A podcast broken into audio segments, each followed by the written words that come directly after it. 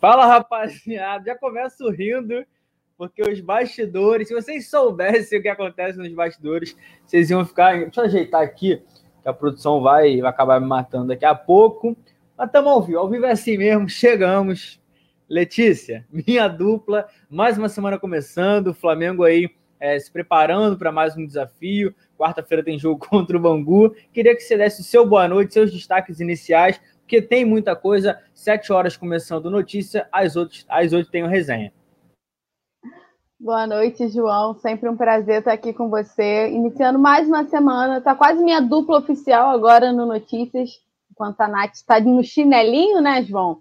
E é sempre um prazer estar por aqui. Vamos repercutir todas as últimas informações do Flamengo e iniciar essa semana que já tem jogo na quarta-feira e vamos tratar bastante sobre esse assunto. Vamos falar muito sobre isso, tem muito assunto para a gente falar. A Lohana perguntando o que aconteceu com a barba. Ó, oh, tá muito calor no Rio de Janeiro, já tirei a barba, não tem como ficar de barba com esse calor que tá fazendo. Desalentado otimista, Urubu Rei, todo mundo chegando por aqui. Vamos dar um giro nas notícias, Letícia? Tá preparada? Não, será que a gente vai conseguir? Vambora, porque dirigente do Flamengo nega a briga com a Rede Globo e explica: nossa maior financeira, parceira financeira é a rede de televisão. Principal advogado desportivo do Brasil sai em defesa da plataforma de streaming do Flamengo. Vice do Flamengo aponta soluções financeiras durante a pandemia e mostra confiança para cumprir algumas metas. Flamengo acerta novo patrocinador para o futebol.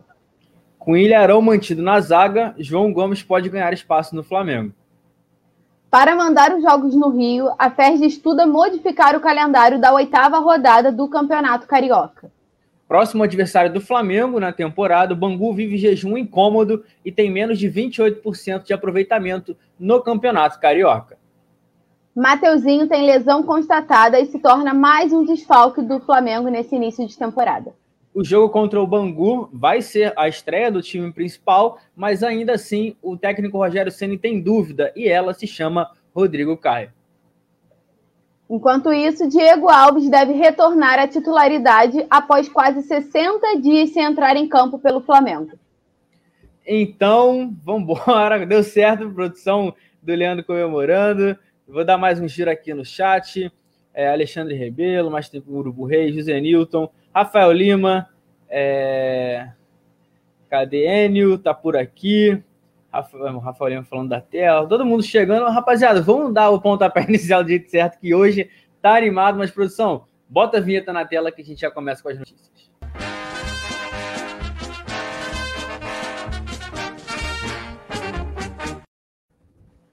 Agora sim, vamos começar. Vamos começar porque deu tudo certo, Letícia, Leandro, produção, todo mundo aqui, e já vamos falar sobre é, a briga aí que todo mundo fala, que teve entre Flamengo, Rede Globo, não tem mais aquele contrato por conta do campeonato carioca. Aí muitas pessoas falaram sobre briga e tudo mais, só que o Rodrigo Tostes, vice-presidente financeiro do Flamengo, afirmou que não existe nenhum conflito entre o clube e a emissora. E ele disse assim: a Globo é a maior parceira que o Flamengo tem, é, de longe, e não existe nenhuma briga entre o Flamengo com a emissora. O que existe é que a gente precisa testar modelos diferentes. Isso ele está falando do streaming, para que a gente, para a gente saber quanto ele vale. A gente entende que acessar o cliente diretamente é necessário para termos a base da negociação. É simplesmente isso. A Globo é a maior parceira comercial do Flamengo e vem sendo há muitos anos. E ele completou, Letícia, ele falou assim: o que a gente entende é que precisamos buscar alguns modelos alternativos. O clube precisa estar preparado para negociar tecnicamente e tecnologicamente. Não é fácil montar uma plataforma de streaming própria. Nós temos aprendido muito e estamos em evolução. Não tem nenhuma briga nisso. Aí o Rodrigo Totti né, falando sobre a parceria do Flamengo e Globo, lembrando que essa briga, entre aspas, vale mais por conta do campeonato estadual. A Libertadores, a Globo não deixou de passar para todo mundo, mas é aquilo, ele reforça que mesmo sem o estadual, a parceria com a emissora é muito forte. Como é que você vê essa relação que está sempre tendo um caso novo, né, Letícia?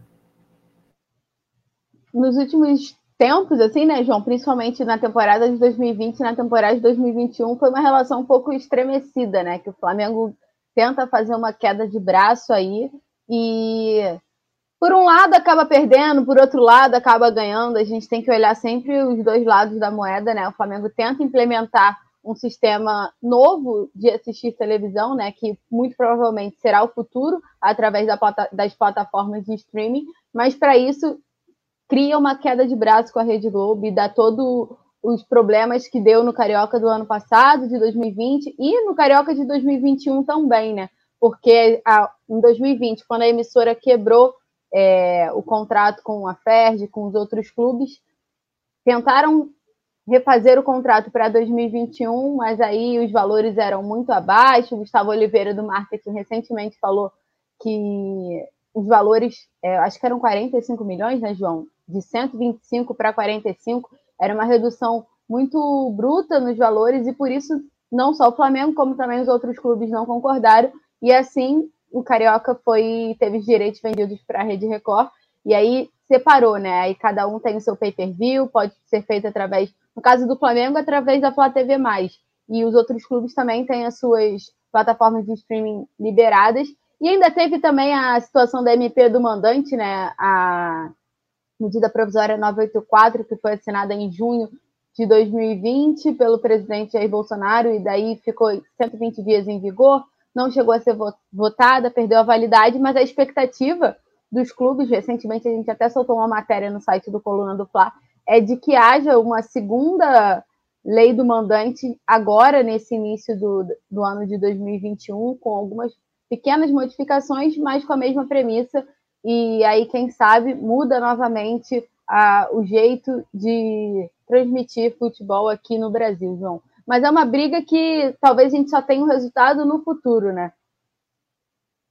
Pois é, a gente só vai saber, como o Rodrigo Tosh falou, o Flamengo está ainda estudando o mercado de, de, streaming, de como pode ser feito. O Flamengo tem aí a Flá TV+, muita gente ainda não está conseguindo ter o total acesso, mas aos poucos estão tentando melhorar o serviço. Vou dar mais um giro no chat aqui, rapaziada. Antes de mais nada, antes da próxima notícia que a Letícia vai trazer, eu queria pedir para todo mundo deixar o dedo no like, se inscrever no canal, porque é muito importante, ajuda bastante a gente. É, bota aí o sininho como para ativar, é, coloca para receber todas as notificações. Pode ser membro do nosso clube de membros aqui também. A mensagem destacada, por exemplo, aí da Aline, que está falando salve meus consagrados. O Yuri Reis também tem a mensagem, a Lohana, o Alexandre Rebelo, todo mundo que tem essa mensagem destacada é porque é nosso membro do clube de membros, tem grupo do WhatsApp, então acompanha, fique ligado em tudo com a gente que vocês não perdem nada. E Letícia, vamos para o próximo assunto, porque é, Flá TV+, streaming é o assunto do momento por enquanto, né? Boa, João. É o assunto do momento. Eu já ia falar que a gente ia dar continuidade um pouquinho desse assunto da, do streaming com essa notícia, né? Que é o principal advogado desportivo do Brasil saiu em defesa dessa iniciativa do Flamengo de criar a plataforma de streaming.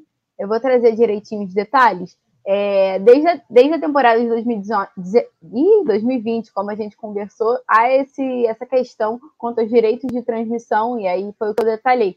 O rompimento do contrato da Rede Globo para transmissão do Campeonato Carioca, depois teve a MP do mandante, todas essas situações criaram pequenos atritos na, no quesito transmissão das partidas do futebol brasileiro, né? E o Flamengo foi o principal afetado também, e chegou a ter até as partidas transmitidas no YouTube por uma iniciativa, mas para a temporada de 2021 o clube criou a plataforma de streaming oficial, que é a chamada Flá TV+.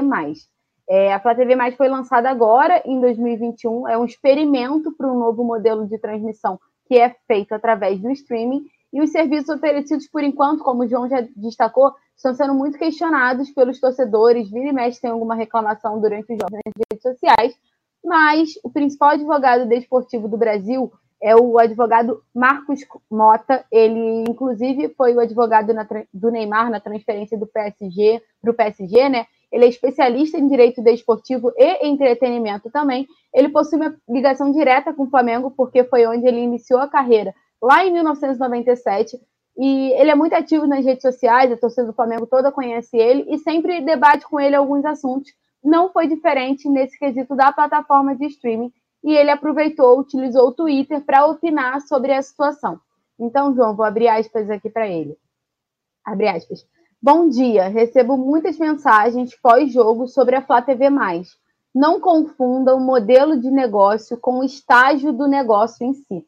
Trata-se de um movimento necessário de posicionamento de mercado. É um indicativo muito importante para a indústria. Sempre digo que quem domina a narrativa lidera. E aí ele completa: torcedor pensa no jogo de domingo, a diretoria deve pensar no jogo de dezembro. Fecha aspas.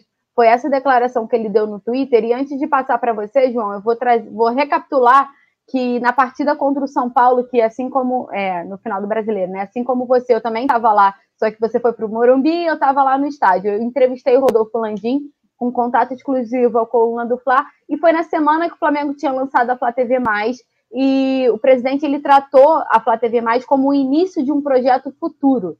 E ele já destaca isso. Então eu vou lembrar só aspas do, do que o Landim falou, porque coincide muito com a opinião do Marcos Mota, né? Abre aspas para o Landim. O que a gente está começando a fazer agora é o embrião de algo muito maior do que vamos fazer no futuro. A oportunidade surgiu de vender o, o campeonato de uma, uma forma fatiada. Aí ele completa: é importante saber que se os torcedores forem assistir na Flá TV, todo recurso que ele for pagar será o mesmo, independente de onde ele quiser ver mas dessa vez o recurso vai direto para o Flamengo, como forma de 100% do dinheiro vai para o clube, fecha aspas. Então, João, o Marcos Mota, né, ele é especialista nesse assunto aí, e ele trata como, bem como o Landim, né, que é apenas uma tentativa, é um embrião de algo que vai ter no futuro. Eu, pelo menos, tenho essa visão também, porque não tem como mais o futebol brasileiro fugir da transmissão por streamings. Claro que tem que ser tudo muito elaborado, então, eu queria saber como é que você vê essa, essa situação a longo prazo, né, João? Porque a curto prazo a gente sabe que é muito complicado dar 100% certo, mas a médio e longo prazo, com planejamento, é um pouco mais tranquilo, eu imagino. É, a ideia, de fato, é essa, né? A gente já está se acostumando, por exemplo, a muita gente a gente conversa, pô, eu quase não vejo mais TV, é mais quer acompanhar notícias vendo na internet, ou então, ah, TV, filme, sei que tem muitos aplicativos, como a gente fala, tem, não vou falar, não citar nomes, mas todo mundo sabe como está acontecendo. E é isso, o Flamengo quer meio, entre aspas, ser um, um, o pioneiro no futebol brasileiro, está tentando, é, a MP ajudou bastante, ano passado o Flamengo, mesmo com todas as dificuldades, o erro da, da plataforma do Maicujo, teve a transmissão na Flá TV também do Campeonato Carioca, eles estão buscando essa situação, mas é aquilo, é um processo que demora. E eu acho que dava para ter pelo menos uma outra outra saída, de repente, ah, conciliar a TV também com, com, com a Flá TV, não sei. Mas, de fato, é, é, um processo que vai demorar, mas que é, o futuro, cada clube vai ter. A gente vê o Real Madrid tendo a, a sua TV, clubes da, do, do futebol português é, também já passam os seus jogos, é o caso do Benfica, outras equipes também. O Flamengo está de olho nisso, mas aqui é uma situação um pouco mais complicada, até porque a gente vendo um, um monopólio muito grande, a, a gente estava muito acostumado a Globo, tudo. Por exemplo, esse fim de semana teve a Fórmula 1 na Band, que é, é estranho, foi uma transmissão boa, mas é estranho você estar tá acostumado e depois ter que ver assim. Então, mudança sempre vai trazer isso para gente, Letícia. Vou dar continuidade, continuidade aqui porque o vice-presidente é, do Flamengo, Rodrigo Tostes, falou ainda também, em entrevista ao Globo Esporte, que mostrou, mostrou né, uma confiança boa para que as metas orçamentárias sejam batidas em 2021. Né? A gente que vive falando muito, antes de completar, só dar um, uma boas-vindas aqui para o Wilson Moraes de Arantes, ele que é o nosso novo membro do canal. Então, chega aí, tem mensagem destacada, seja muito bem-vindo, muito importante ter você com a gente aqui. Tem o nosso grupo que é só é, chamar no. mandar uma mensagem para o WhatsApp aí que está na descrição do vídeo. Você pode, olha, sou membro, comprova aqui, tem o nosso grupo, vai debater com todo mundo. E completando aqui a notícia. O Tostes falou o seguinte sobre a, a previsão dele para essas metas em 2021. Ele disse assim: a gente tem uma entrega de venda de jogadores de aproximadamente 91 milhões de reais nessa janela de julho o time tem trabalhado arduamente e estamos bem confiantes de que vamos conseguir cumprir essas vendas. Só para lembrar que exercemos a, é, exercemos a compra de, do Pedro, o que mostra a capacidade de investimento do clube. Com exceção da bilheteria, não tivemos nenhuma linha pior do que imaginávamos. nós achávamos que as vendas do ano. É, nós achamos que as vendas do ano de 2021 vão ocorrer. Ou seja, é bom de uma forma para a gente ver que o Flamengo vai conseguir atingir essa meta, só que a gente é ruim porque o Flamengo vai ter que vender jogador, vai ter que negociar. E 91 milhões de reais é, é, é, um dinheiro considerável. De repente, a gente já disse que o Flamengo pode vender o titular, pode analisar. Como é que você vê essa, essa situação, Letícia, que envolve aí um lado bom, que é o Flamengo conseguindo alcançar as suas metas fora de campo, mas um ruim que de repente a gente vai perder, vai não, deve perder muitos jogadores assim, muitos não, mas pelo menos um importante ou dois, três assim, menos importantes para conseguir bater essa meta de orçamento, né? Oi, João, só recapitula aí, porque picotou na hora. É, são 91 milhões até julho ou até dezembro? Até julho. Julho. Na, não, na janela de julho, né? Até dezembro eles conseguem vender, mas é, ele está analisando muito mais a janela de transferências, porque é quando o mercado vai estar tá, é, fervendo, digamos assim. Lembrando que o Flamengo já conseguiu é, alguma grana com o, o Lincoln, o Yuri César, tem o Natan que está no Bragantino. É, tem o Natan que está no Bragantino que pode render até 27 milhões de reais. Ou seja, algumas coisas assim já foram andando, mas a meta é ainda maior, 91 milhões de reais, principalmente focados nessa janela de julho. julho. Boa, João, é que tinha picotado aqui. É, acho que o Flamengo deve. Já admitiu né, a possibilidade de perder algum titular. Vai fazer de tudo para isso não acontecer, porque não é o ideal, mas deve ser complicado controlar isso se chegar um caminhão de dinheiro e o Flamengo tendo que bater essas metas. Mas, por um outro lado, talvez com vendas menores, como foi o que aconteceu com o Lincoln e com o Yuri César, chegaram a 50 milhões juntos, é um valor muito bom. Então, talvez assim, com três ou quatro jogadores é, que não sejam titulares absolutos, talvez o Flamengo consiga é, chegar a essa meta, né? A gente pode destacar, né, João, o Rodinei, que o Flamengo já falou que a única negociação com ele será a venda, né? Não vai ter mais empréstimos para outro clube, seja para o Internacional ou para outro clube. Tem também o Pires da Mota, que é um jogador que está fora. Então, assim, são algumas dessas peças que hoje não estão no elenco do Flamengo, mas que podem ser vendidas e fazer caixa aí, fazer esse dinheiro que o Flamengo precisa para cumprir essa meta orçamentária, que é bem alta e ousada, né, João? Principalmente se for, como o Tostes falou, realmente até julho. Para mim eram 90 milhões até dezembro, então dava para ser um pouco mais tranquilo. Mas sim, 90 milhões até julho é uma situação um pouco mais dinâmica, eu diria, assim, vai ter que fazer muita conta para conseguir fechar direitinho, João.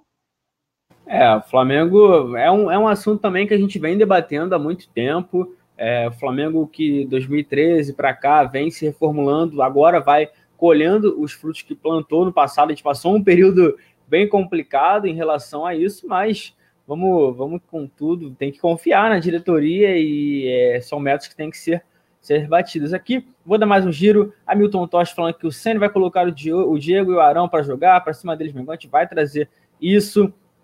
Mas quem aqui? Aline Queiroz, ah, falando aqui com a Lorna Pires. O Wilson já mandou a mensagem dele aqui destacada com a logo do Coluna. Botando tamo junto, tamo junto sempre. A produção aqui também falando com ele. Leciana Marques. Vou mandar um abraço pro Rogério. Não sei se ele tá vendo. Ele sempre tá, tá vendo. Então, tô esperando aí. Mas esse final de semana eu que, que vacilei. Mas Vamos que vamos, vamos seguir falando, porque tem patrocínio. A gente está falando de grana e tudo mais. Tem patrocínio novo para o Flamengo, né, Letícia?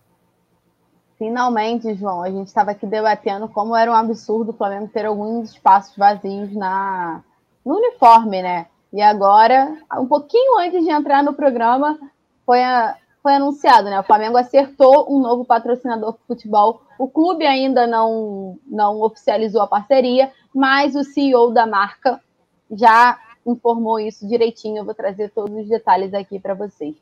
É a, o novo patrocinador do Flamengo é a. Calma aí, cadê? É a Moss, empresa de crédito em carbono zero com atuação no ramo de criptomoeda. E, ele, e através do CEO, que é o Luiz Felipe Adaime, oficializou o acordo com o Flamengo via rede social a, a companhia estampará sua marca no meião do Flamengo, com um acerto de cerca de 3 milhões para patrocinar o clube até o fim da temporada de 2021. É, eu vou ler direitinho aqui ó, o que, que o, Felipe, o Luiz Felipe, que é o CEO, colocou. ele colocou essa imagem que está aqui na tela, que está direitinho, e ele escreveu: agora é oficial. A maior plataforma de carbono do mundo é para patrocinadora oficial do Flamengo, clube com a maior torcida do mundo. E aí interagiu, marcou o Zico, marcou os principais é, pessoas que acompanham o Flamengo e já está repercutindo bastante, está interagindo muito com a torcida, o CEO, João, não sei se você já viu, mas até no grupo do Coluna a gente já brincou, já riu que ele é, ele é resenha, a galera brincou, um torcedor botou assim, tem que pagar tudo em dia, aí ele escreveu, nem que eu fique sem comer, já está tipo entrando na onda do Flamengo, é, recebeu uma mensagem do Zico também, através de um vídeo, e aí o Flamengo ainda não anunciou de forma oficial, mas o CEO já notificou, então assim, é oficial, o Flamengo tem um novo patrocinador aí no uniforme, vai estampar o meião por cerca de 3 milhões de reais até o fim da temporada, João. Estava precisando, né? A gente está aqui debatendo o quanto estava é, um pouco precário o trabalho do departamento de marketing, que poderia valorizar mais o uniforme do Flamengo, e agora a gente já tem esse novo patrocinador. Como é que você vê, João Pedro?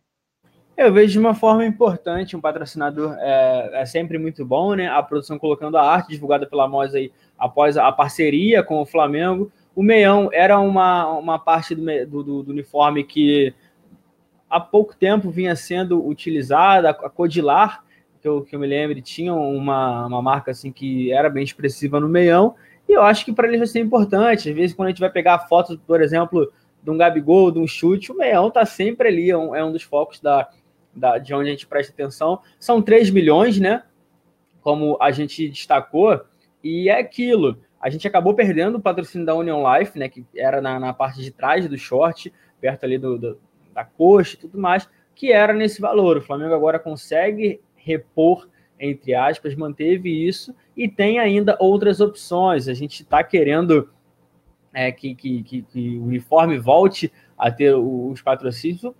É mais bonito o uniforme sem patrocínio. Só que quando está sem patrocínio é complicado porque fica faltando dinheiro. Então, que, que, apareça bastante. Não que fique também igual aqueles do Campeonato Paulista, do Mirassol, de outras equipes, mas é uma situação complicada. A gente debateu nas últimas semanas que estava precisando. A diretoria mostra também uma resposta da diretoria que eles estão é, bem preocupados com isso, que é um assunto que eles estão de olho para conseguir resolver, até porque como a gente falou, ah, a gente quer, a gente tem que vender jogadores, precisa de patrocínio. O, o jogador, tudo bem que o futebol é o alvo do Flamengo, mas o Flamengo é muito maior do que só o, o clube de futebol, os jogadores. Dá para a gente conseguir resolver tudo isso de outra maneira. Mas já que a gente está falando de futebol, vou dar um giro no chat antes.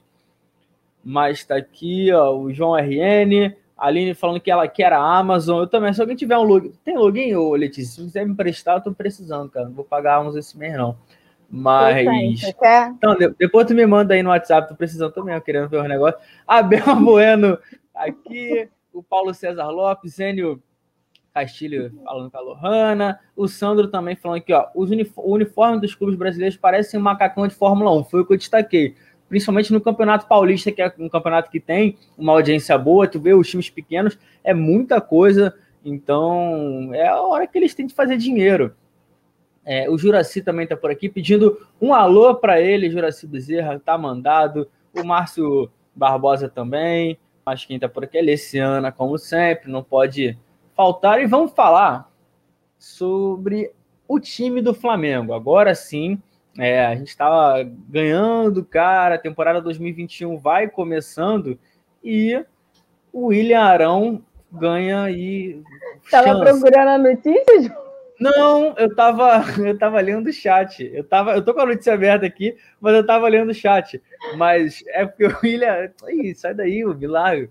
O William Arão deve ser mantido na zaga e o João Gomes, com isso, pode ganhar espaço no time do Flamengo. A tendência é que os principais jogadores voltem contra o, o, o Bangu na próxima quarta-feira, mas ainda restam algumas dúvidas. Uma delas é o Rodrigo Caio, que a gente vai falar sobre isso ainda, a gente vai debater a ausência que, que pode ter do, do nosso zagueiro, mas caso não tenha, o Ilharão deve ser mantido na zaga e o Gomes, que a produção está destacando na tela, está colocando aí para gente em destaque no jogo contra o Boa Vista, fez uma partida muito boa, ele que é visto como uma das pratas da casa, assim, muito boas, e um substituto imediato do Diego, né?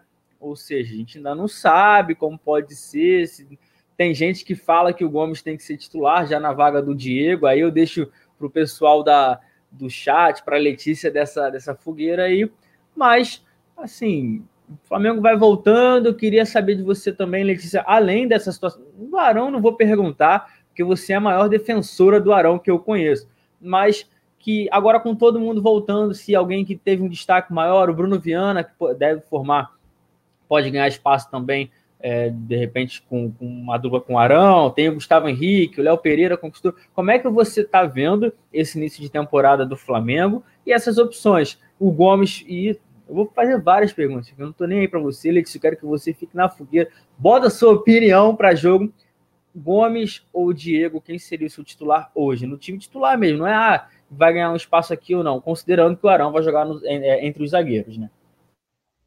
João, é, hoje a gente até de manhãzinha é, subimos duas matérias sobre esse assunto aí, né? Esse início do Flamengo no Campeonato Carioca e as revelações assim que o Rogério Ceni vai poder contar, né? Porque tiveram alguns jogadores com destaque.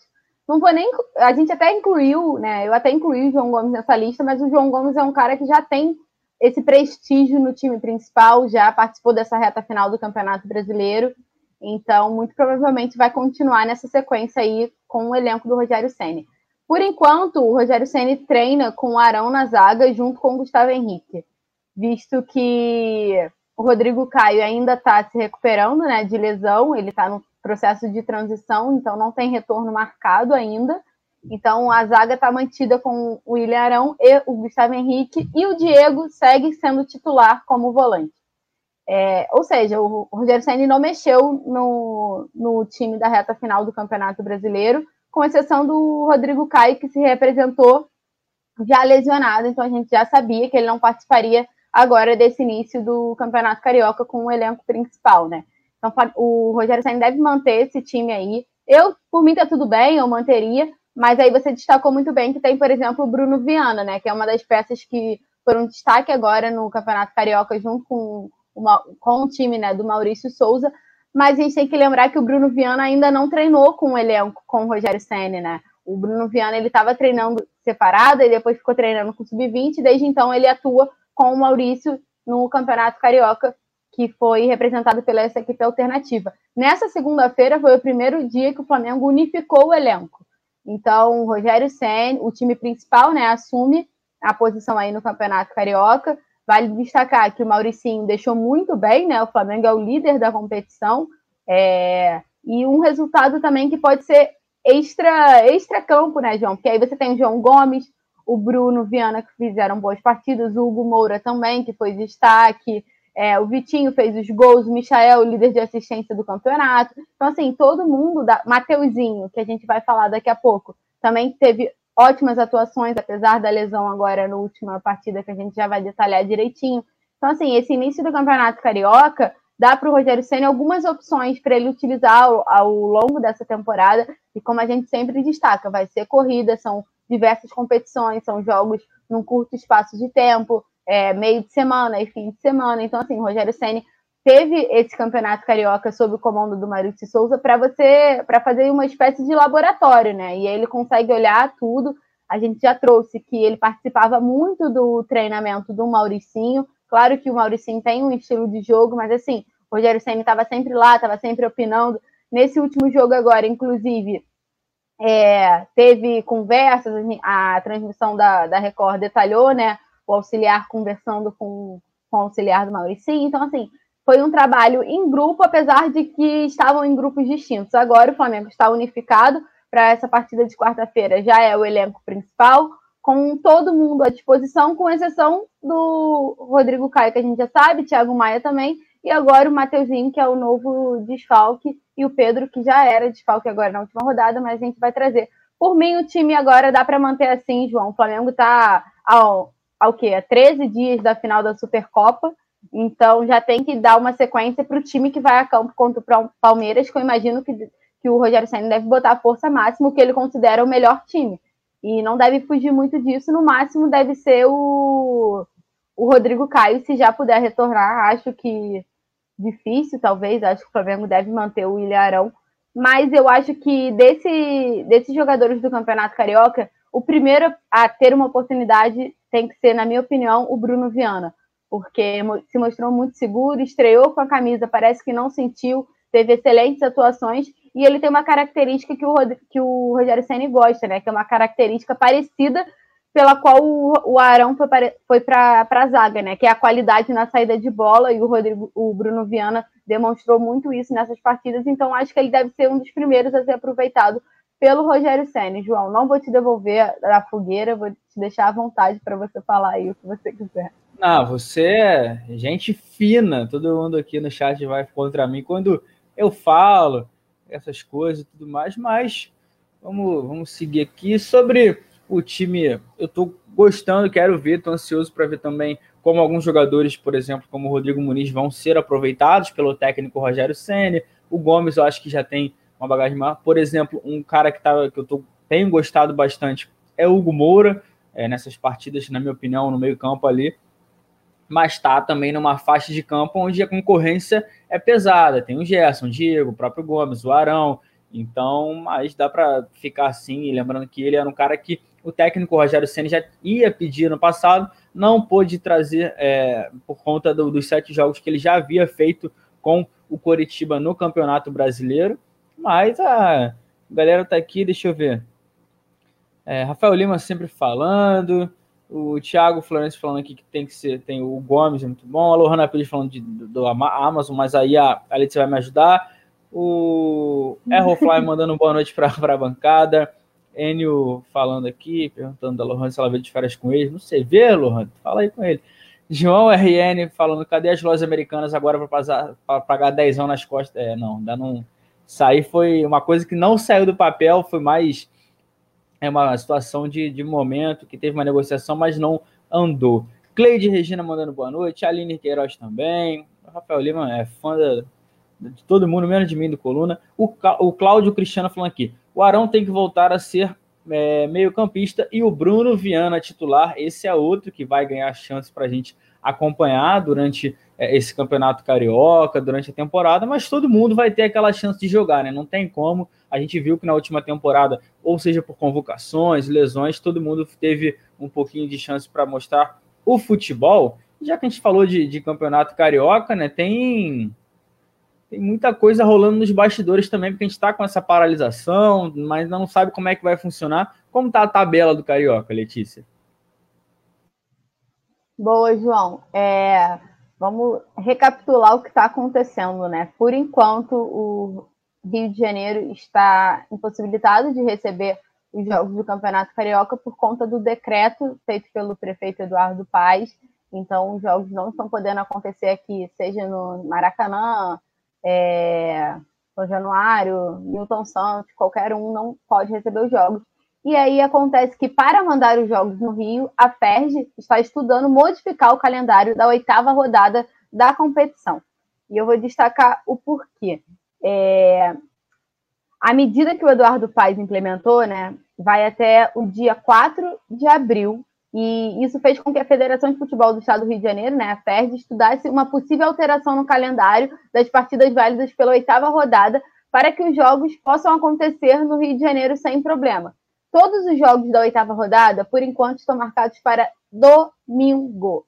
E aí eles seriam transferidos para segunda e terça-feira, porque dessa forma escapariam do decreto que, por enquanto, vai até o dia 4 de abril. Lembrando que o Eduardo Paes pode esticar ou não o decreto. Então, se ele não esticar, muito provavelmente a FERJ vai conseguir essa alteração, e aí os jogos serão na segunda e na terça, para poder acontecer no Rio. Mas se ele esticar o decreto, não tem muito o que a federação fazer, os jogos terão que ser feitos fora do Rio de Janeiro, como vem acontecendo.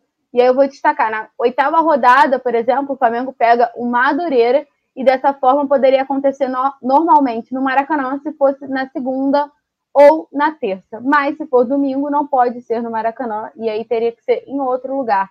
Se fosse Volta Redonda, Saquarema, é, como vem acontecendo nessa última rodada. Quem também seria influenciado por isso seria o Fluminense, que enfrentaria o Macaé, e também poderia ter o jogo no Maracanã, muito provavelmente. Um jogaria na segunda, o outro jogaria na terça. E o Botafogo também, porque enfrenta a Portuguesa e dessa forma poderia ter o mando de campo no Newton Santos, que é o seu estádio.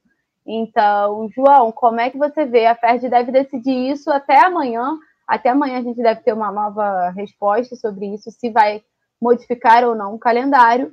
Mas você acha válido essa tentativa de deixar os jogos no Rio? Ou você acha que não é tanto trabalho assim você jogar em, em fora do Rio, né? Off-Rio, que a gente chama.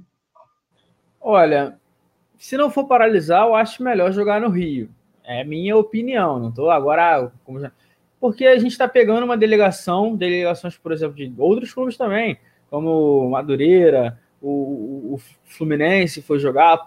Se a gente for pegar em âmbito nacional, o Corinthians foi jogar, a gente está tirando as, tendo uma locomoção muito maior, colocando pessoas de duas regiões diferentes em contato e, e é complicado. A gente sabe que tem o cuidado do futebol, a gente está enfrentando uma pandemia, mas a gente tem que ficar de olho também é, em todas as situações por conta do decreto que você bem destacou, né? O decreto vai até o próximo dia 4. Os clubes já devem, a federação também, já estão debatendo bastante isso nos bastidores. Na minha opinião, é óbvio que vão fazer uma força danada para que o, o, prefeito Eduardo Paz não prorrogue isso, pelo menos com as atividades esportivas, com o futebol e tudo mais.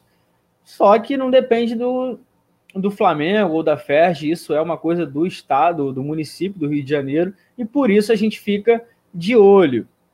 A, a solicitação né, da, da, caso isso seja confirmado, você disse que a solicitação deve ser confirmada até a próxima terça-feira, aí a gente vê, porque o Flamengo tem jogo dia 31 com o Bangu marcado para o Raulino de Oliveira. Esse sim é, é um jogo modificado, até porque todo mundo falou: ah, mas o Flamengo foi jogar em Bacaxá por conta da pandemia. Não. O Flamengo já tinha esse jogo marcado contra o Boa Vista para Bacaxá antes da paralisação de tudo no Rio de Janeiro. O jogo já iria acontecer lá, então não teve é, manobra. Todo mundo, quando vê alguma coisa, já acha que o que o, o Flamengo tá, tá se movendo, porque não quer sair prejudicado, que como a gente sempre brinca, o Flamengo é o malvadão da história, mas não, não é dessa forma, não. Vou dar mais um giro no chat aqui.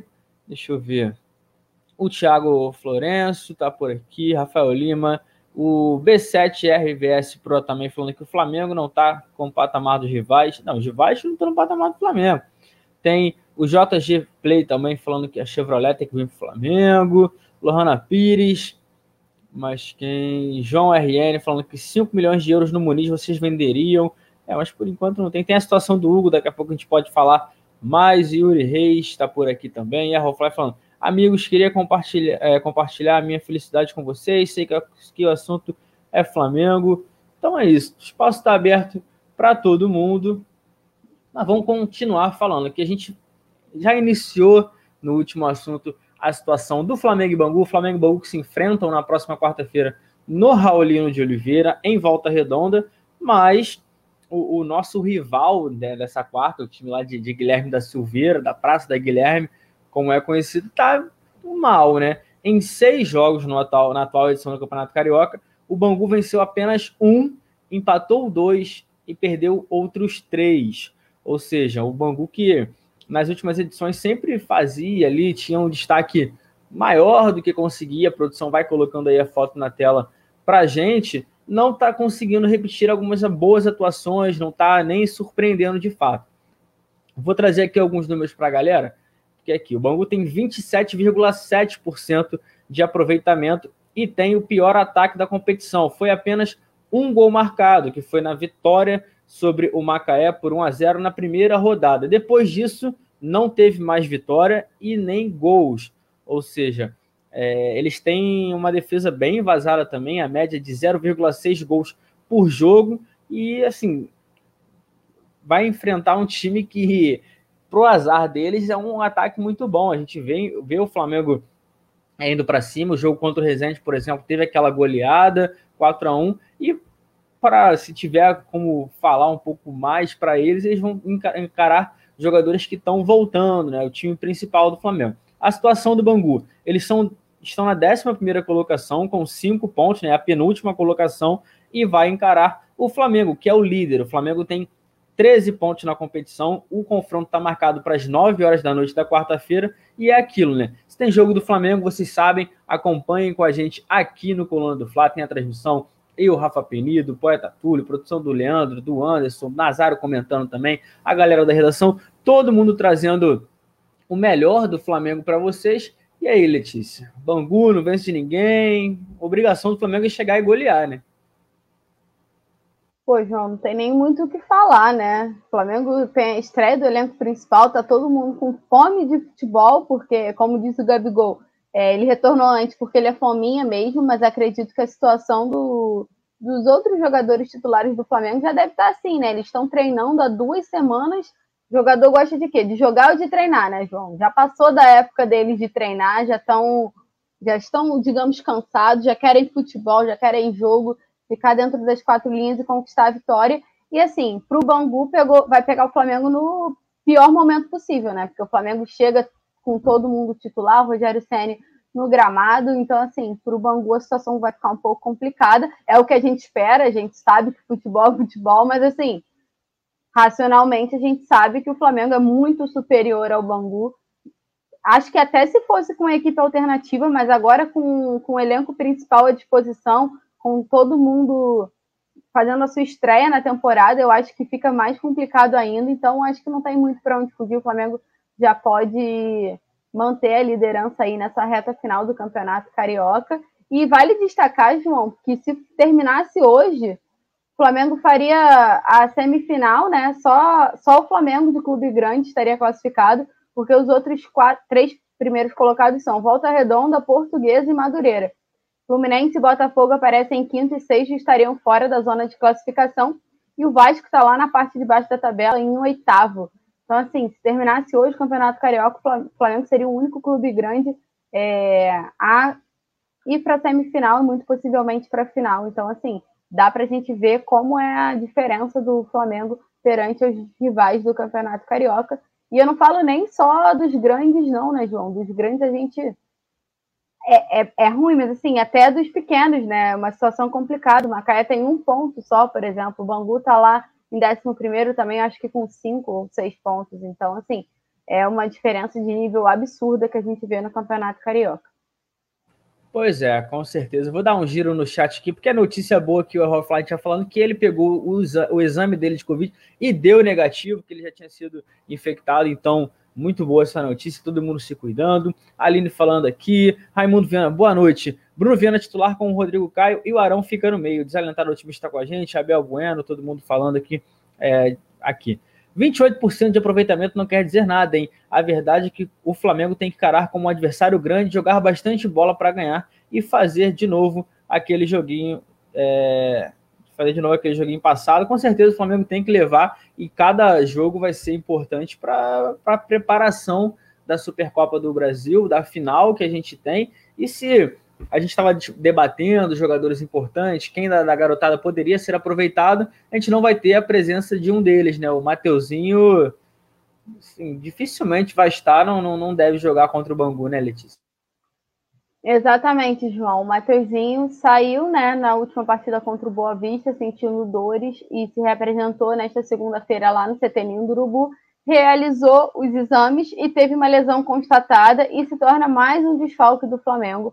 Então, eu vou trazer aqui ah, o pronunciamento do Flamengo, né? Nesta segunda-feira, o atleta Mateuzinho realizou o exame e teve lesão constatada no bíceps femoral da coxa direita. Iniciou já o tratamento no centro de treinamento fecha aspas, do Flamengo, foi essa nota que o Flamengo deu sobre a situação do Matezinho. E agora, como você já destacou, ele é o mais um desfalque do Flamengo para esse início de temporada. A gente tem que lembrar que o Pedro também está nessa situação, né? Está com o departamento médico. O Thiago Maia também, por conta da cirurgia que realizou em dezembro, ainda não retornou aos gramados, mas isso a gente já está um pouco acostumado. E o Rodrigo Caio também, que se reapresentou há duas semanas atrás, com a lesão e está fazendo o trabalho de transição ainda. Então, são quatro desfalques no elenco total do Flamengo, né? Thiago Maia a gente já imagina, porque é um desfalque já há muito tempo, e ainda tem mais um tempo aí, muito provavelmente. A gente tem que lembrar também que o Flamengo não trabalha com prazos, então a gente não consegue nem, nem estipular, muito provavelmente, uma data. O Flamengo não trabalha com isso, então é até arriscado a gente dizer. Mas o Mateuzinho se torna mais um desfalque, muito provavelmente o João Lucas vai ser o segundo reserva na lateral direita, porque agora o Isla já retorna, né? E aí o Mateuzinho, que vinha de um início muito bom no Campeonato Carioca, a gente tem que destacar, deu assistência, fez partidas muito boas, se mostrou uma opção ofensiva para o Flamengo muito é, que pode ser muito aproveitada na lateral direita, mas infelizmente teve esse contratempo, e então tem que se tratar para o Flamengo poder contar com ele nesse restante aí o Carioca acho difícil, né, João? Mas assim, para o início do Campeonato Brasileiro, Libertadores, acho que o Matheusinho já deve estar de volta. Tem que lembrar que é um garoto também, então a recuperação é mais fácil, é mais rápida. E então a gente fica nessa torcida aí para o Mateuzinho retornar logo ao gramado e mostrar de novo o bom futebol que vinha mostrando no Campeonato Carioca.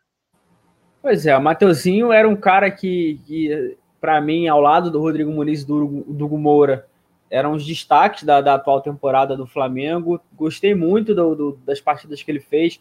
É um cara muito bom no ataque, né? Tem um cruzamento, um passe muito é, afiado. E acho que é uma perda assim ruim para o Flamengo nesse momento, até porque o Isla pode voltar, mas o Isla também a gente tem que ter um cuidado maior com ele. É um jogador que é, os laterais sempre são bem exigidos e esses gramados é, apesar, ah, não foi uma lesão, não teve um buraco, mas o gramado muito pesado para um cara que tem um arranque muito forte e, e, trabalha com essa jogada de explosão de velocidade, acaba atrapalhando e muito, por isso a gente deve, ficar de olho também é, na possibilidade de voltar a jogar no Maracanã, que pelo menos isso a gente não tem mais aquela dor de cabeça. Ano passado a gente chegou a ter, o gramado estava ficando pior, mas com essa pausa a gente torce também para que o Maracanã esteja em, em ótimas condições, porque é o que a gente precisa, né?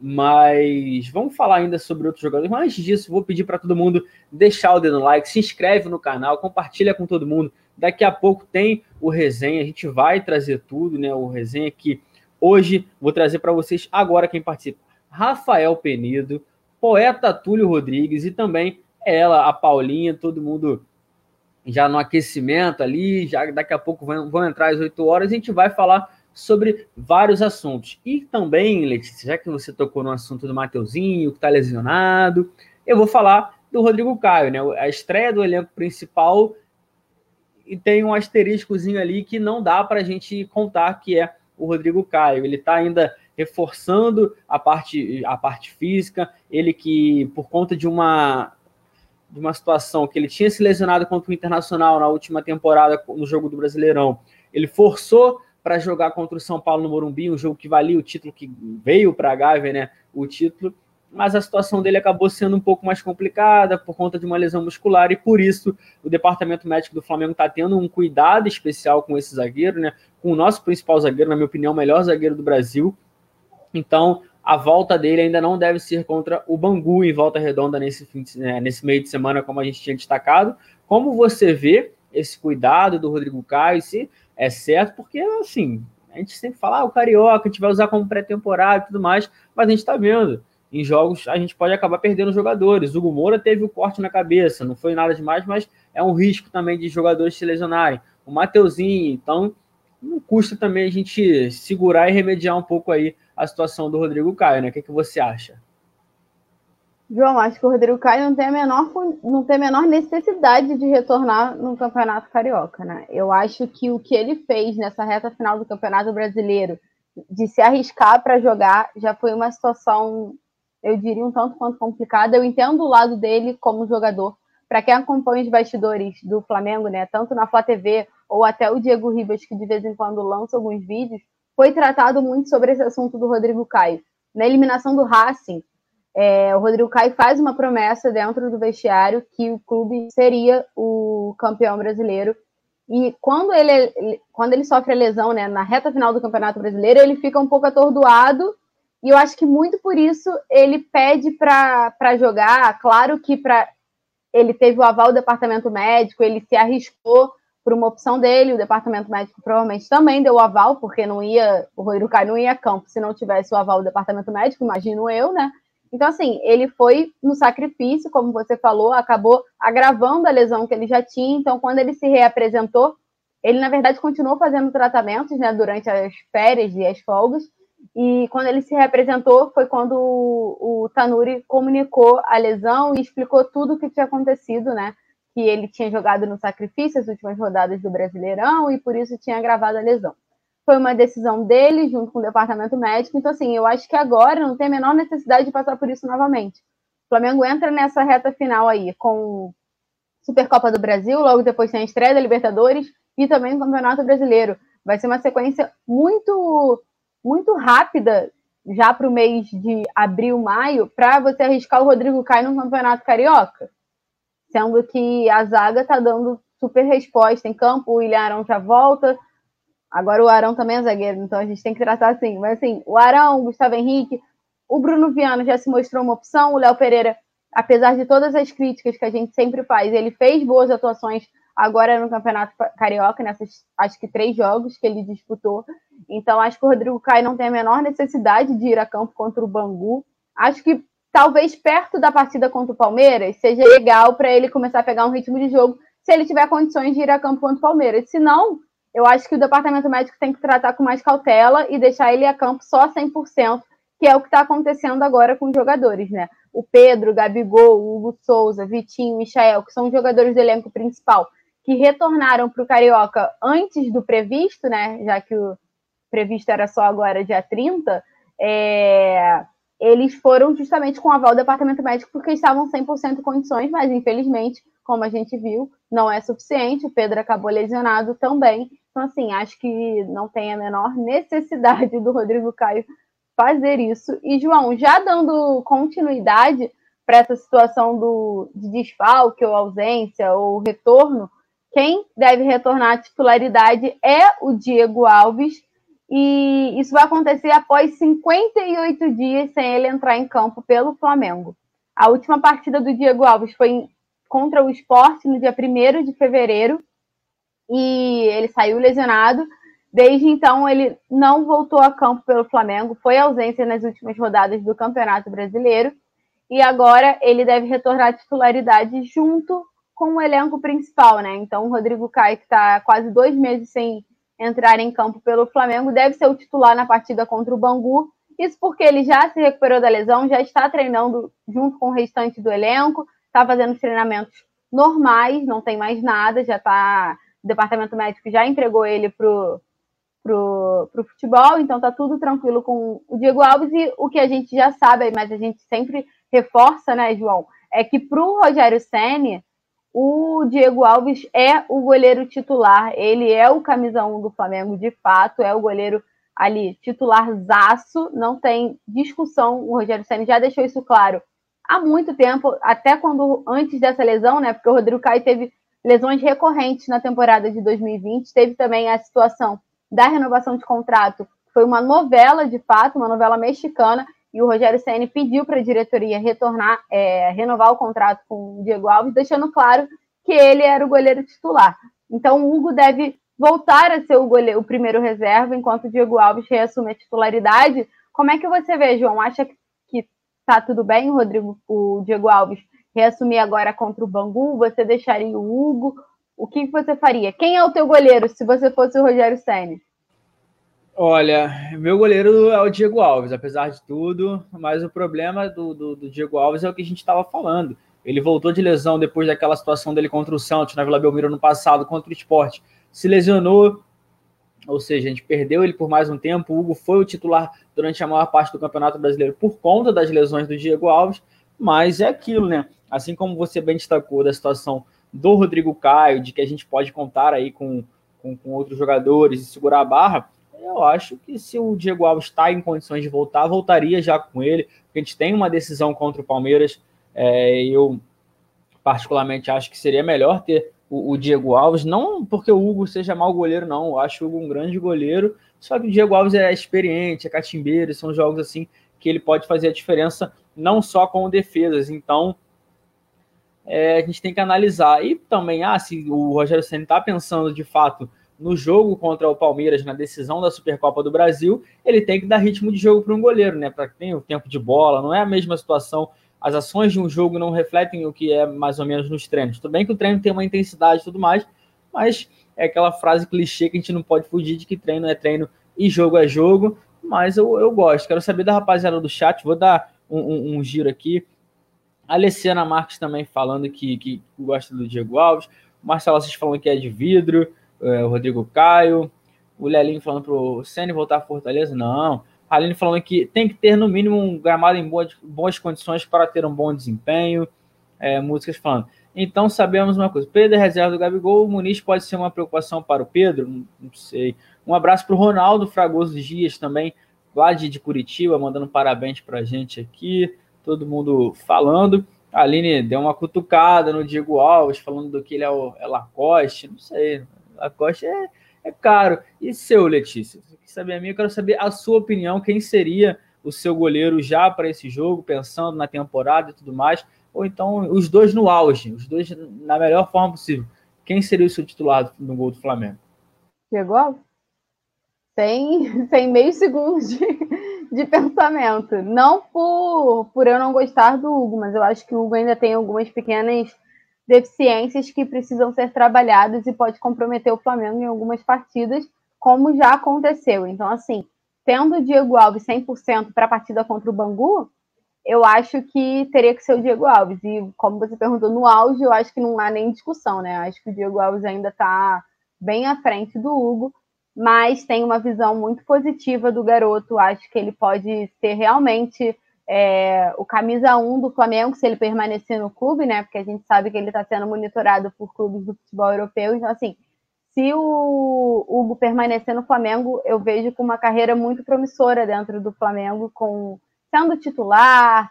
E acho que ter o Diego Alves 100% é importante para o Hugo também, né?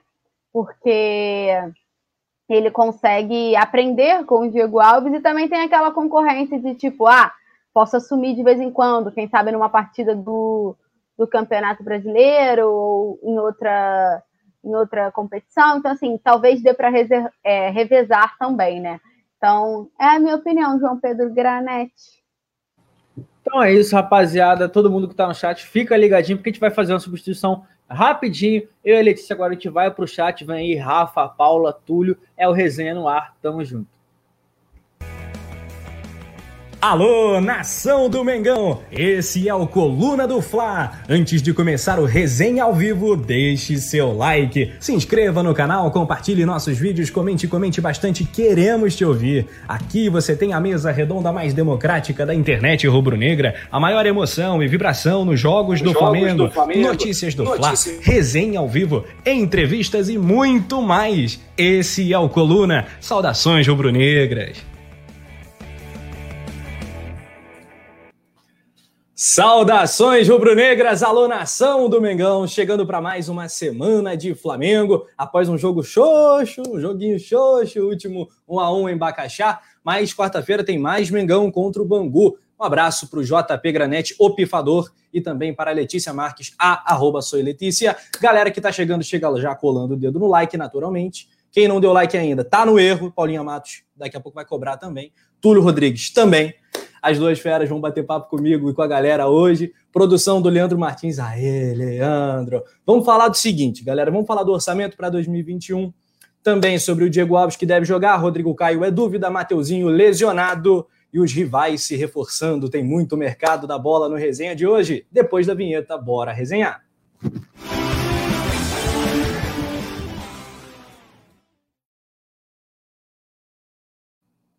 O bicho vai pegar. Um abraço para o James Leal, para o Edgar Rosa Rodrigues, para o Marcelo Martins, para o Urubu Rei, direto de... de... de... Salvador, Salvador. Salvador. Só no... devagarinho. O paió. aniversário de Salvador, aniversário de Salvador, é, né? primeira capital do Brasil, a Roma Negra, uma das cidades, né, uma cultura mais presente, né, e mais é, interessante aí do planeta, né? Salvador é um poço de cultura. Lohana Pires, Rafael Lima, Errol Flynn, Denis Souza, a Alessiana Marques, claro, mãe da Letícia, o Marcelo Assis, galera toda chegando, vai mandando tua pergunta aqui para eu repassar para a Paula e para o Túlio. É, vou começar com a Paulinha, claro. Paulinha, orçamento para 2021 é a nossa primeira pauta. Sem público, né, sem bilheteria, o Flamengo vai ter que apertar um pouquinho, né? Vai ter que dar um jeito para não ficar no preju. Algum preju deverá haver, mas o Flamengo está se readequando à nova realidade. É isso, né? Boa noite, Rafa, Túlio, produção, boa noite a todos. É sempre um prazer estar aqui no Resenha. É, a gente vem debatendo né, sobre o, o orçamento há algum tempo, né? Desde que ele foi divulgado oficialmente. Eu venho falando que eu acho esse orçamento um pouco arriscado demais, né? Desde que o Flamengo divulgou, é, até porque eu considerei é, eu considerei questões de o Flamengo ter feito um, um, orçamento maior do que 2020, que foi pós o ano mágico, né? E já estando em pandemia, né? Já tendo essas questões, eu acho que o Flamengo pesou a mão um pouquinho na hora de se planejar. É, e agora está tendo que justamente fazer essa readequação para poder so... não é sobreviver a palavra, mas para poder é, tentar diminuir os impactos né, financeiros foram causados por tudo isso que a gente está vivendo, né? E é isso, pelo menos assim, a gente hoje, pelo menos teve uma notícia boa, né? A, a, é, a Mois, eu não sei assim, se, que é, se é assim que fala, quase um trava-línguas, anunciou né, que fechou com o Flamengo um novo patrocínio, então era uma coisa que a gente também vinha debatendo, né? Que a gente estava com quatro espaços vagos. Bom, agora são só três, né? Já temos um aí que foi confirmado hoje. E a gente vai agora tem que readequar, mas eu acho que é, é questão de assumir o prejuízo, como você falou, algum prejuízo vai ter. Eu acho que é hora do Flamengo assumir esse prejuízo, né? E aos poucos se readequando, reajustando. É, como o próprio VP falou, né? Você mexe, às vezes, tira de um lado para botar em outro, né? Faz essa faz essa readequação justamente para que as finanças no final tenham um, um balanço mais positivo, né? De que o impacto não seja tão grande, né? Que a gente consiga diminuir o impacto. Desde o começo eu achei arriscado, só para concluir, assim, eu acho que de tudo que, que foi divulgado nesse orçamento, e aí envolvendo venda de jogador, que foi um valor muito alto, é, tudo isso, para mim, o mais bizarro, digamos assim, foi a parte de bilheteria Acho que o Flamengo deu muito mole, porque a gente já estava num cenário né, de pandemia. Se não fosse isso, tudo bem, né? A gente entende, né? Que foi uma coisa, digamos assim, foi uma coisa do nada que ninguém estava esperando. Mas já estamos há um ano nessa, então quando o orçamento ele foi planejado, o Flamengo já sabia da situação. Então eu acho que foi otimismo demais, sabe? Otimismo de sobra. Ter arriscado, né? Ter planejado tanto com, com bilheteria e ter arriscado uma, um retorno tão rápido de público nos estádios que desde o começo, desde as ações do Brasil, né, no enfrentamento da pandemia, demonstraram que a gente estava indo por um caminho totalmente diferente do que deveria ser feito, né, para poder é, terminar com essa situação toda. E hoje em dia, a gente aqui dia 29 de março, vendo todos os países, diversos países com vacinação avançada, tem países que já comemoram o fim da pandemia, né? E a gente aqui no, né, acho que no pior, na, no pior momento de tudo que está acontecendo, né? Batendo recorde diário de mortes por dia. Então, assim, eu acho que o Flamengo foi deu, deu muito mole nessa questão de, de planejar uma bilheteria tanto, tanto antes, tão cedo, né? E vendo os rumos que o Brasil estava tomando no enfrentamento do que está acontecendo. Mas fora isso, eu acho que a gente. O, o Tostes é muito competente, eu avalio ele bem como, um cara bem competente para a pasta. E eu tenho certeza que a gente também é a maior torcida do Brasil, não desampara, né? Por mais que as dificuldades apareçam, o Flamengo está sempre podendo contar com o apoio de sua torcida, né? Que não deixa de consumir os produtos. Eu acho que isso faz uma diferença absurda para o balanço final, né? E a gente vai, vai passar por mais essa questão de tempo para a gente poder ir se recuperando aos pouquinhos e a gente, quando eu falo, eu falo não só do Flamengo, né? Mas a gente, como, como cidadãos, né, recuperando as nossas vidas, o país em si, recuperando, enfim, economia e tudo isso. Muito bem, Paula. É, foi muito esclarecedora a participação do Rodrigo Toches, no EVP do Flamengo, no podcast Dinheiro em Jogo, e também parabenizar o Rodrigo Capello, co colega muito competente quando se trata né, da, das finanças dos clubes, uma matéria muito boa mesmo no site do GE. É, o coluna do Fla.com também refez a matéria, explicando tudinho. E tá muito bom, a galera pode acompanhar por lá. Túlio, vou passar a bola para você, mas só agregando aqui um, um quê, né? Um conteúdo desse papo que, que chama muita atenção. A gente já sabia, já discutiu isso aqui, mas para a galera que não sabe, o Flamengo tem a seguinte é, pretensão, o seguinte objetivo esportivo para que os valores de premiação sejam batidos, né? Uh, ser segundo colocado no Campeonato Brasileiro, pelo menos, chegar à semifinal da Copa Libertadores, à semifinal da Copa do Brasil, além dos tais 168 milhões em vendas de jogadores. Com as saídas de, do Yuri César, do Lincoln, do Natan e o Tuller, é, que também está indo para a França, o Flamengo ainda vai ficar em busca de 90 milhões para cumprir né, esse orçamento. Bola contigo, boa noite, poeta. Queremos chover. Boa noite, Rafa. Boa noite, Paula. Galera que nos acompanha aqui no, no nosso chat. É, Rafa, eu, eu, assim, o orçamento, as finanças do Flamengo são é, englobam assim diversos fatores, né? Que muitas vezes a gente não fala. A gente fala muito do futebol, é, mas por exemplo, ano passado a gente teve aí um prejuízo nos esportes olímpicos de 20 milhões. A gente teve mais um prejuízo na sede social, na sede social de 4 milhões e meio toda essa grana ela sai do futebol, né? Então a gente muita, a gente fala muito da, né, da bilheteria que eles que eles fizeram um planejamento é, ousado, né? Para abril. É, vai voltar em abril, vamos arrecadar 100 milhões, bem como no, no sócio torcedor eles previram arrecadar é, praticamente a mesma coisa que foi em 2020, né? E, e assim, a gente está vendo, está diminuindo cada vez mais o número de sócios torcedores, público acho quase que impossível ter esse ano, né? Eu já conversava isso logo quando o balanço foi divulgado, o orçamento. É, eu conversava com algumas pessoas que fizeram, inclusive, parte da gestão, né? No setor financeiro, falar, Túlio, é difícil cumprir ali.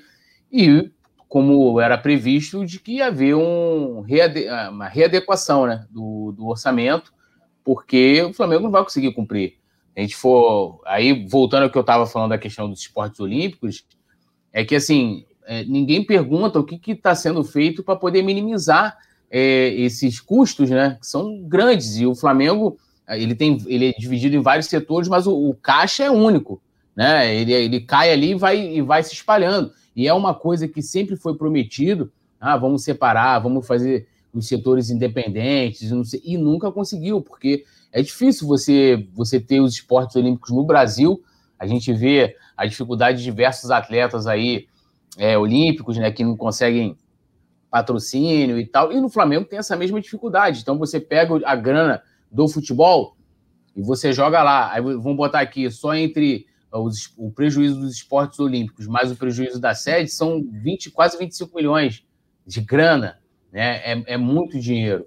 Então a gente olha né, esses números todos que eles colocaram, ainda falta aí em torno de pouco, pouco menos de 90 milhões para cumprir. Deixa eu fazer, já, só porque você falou dos Jogos Olímpicos, vale destacar que o Flamengo continua investindo na modalidade, né? Assim, é, nesse meio tempo, o Flamengo anunciou diversos novos reforços para diversas modalidades, natação, basquete, então, assim, mesmo com esse prejuízo, né, vale destacar, vale a gente lembrar que o Flamengo continua investindo em contratação para os esportes olímpicos, né? Não deixou de, de tentar investir, então esse, preju esse prejuízo ele pode ser ainda maior, né? É, eu, eu, eu, eu, assim, eu lembro que quando o Bandeira entrou em 2013, junto com um grupo que está hoje na gestão também, né? O Landim, inclusive, era o vice-presidente de planejamento, ele que fazia os orçamentos do Flamengo. O Flamengo saiu demitindo uma galera. Diego Hipólito, a Daniela Hipólito, a própria Jade Barbosa. Demitiu muita gente e justamente para poder, porque é, é, tinha um prejuízo gigantesco nos esportes. César Cielo, né? Foi uma galera que ganhava muita grana, o Flamengo não conseguia manter aquilo. Aí tem que ver se essa, essas contratações estão dentro do. que a gente tem lá o projeto Anjo da Guarda, né? Que ajuda ali, é, que leva uma grana mas não é muito também, assim, se vai dividir, porque agora você pode é, direcionar seu, seu, seu imposto de renda diretamente para a modalidade que você quer. Então, assim, da onde está saindo esse dinheiro para investir? Será que não era hora de segurar?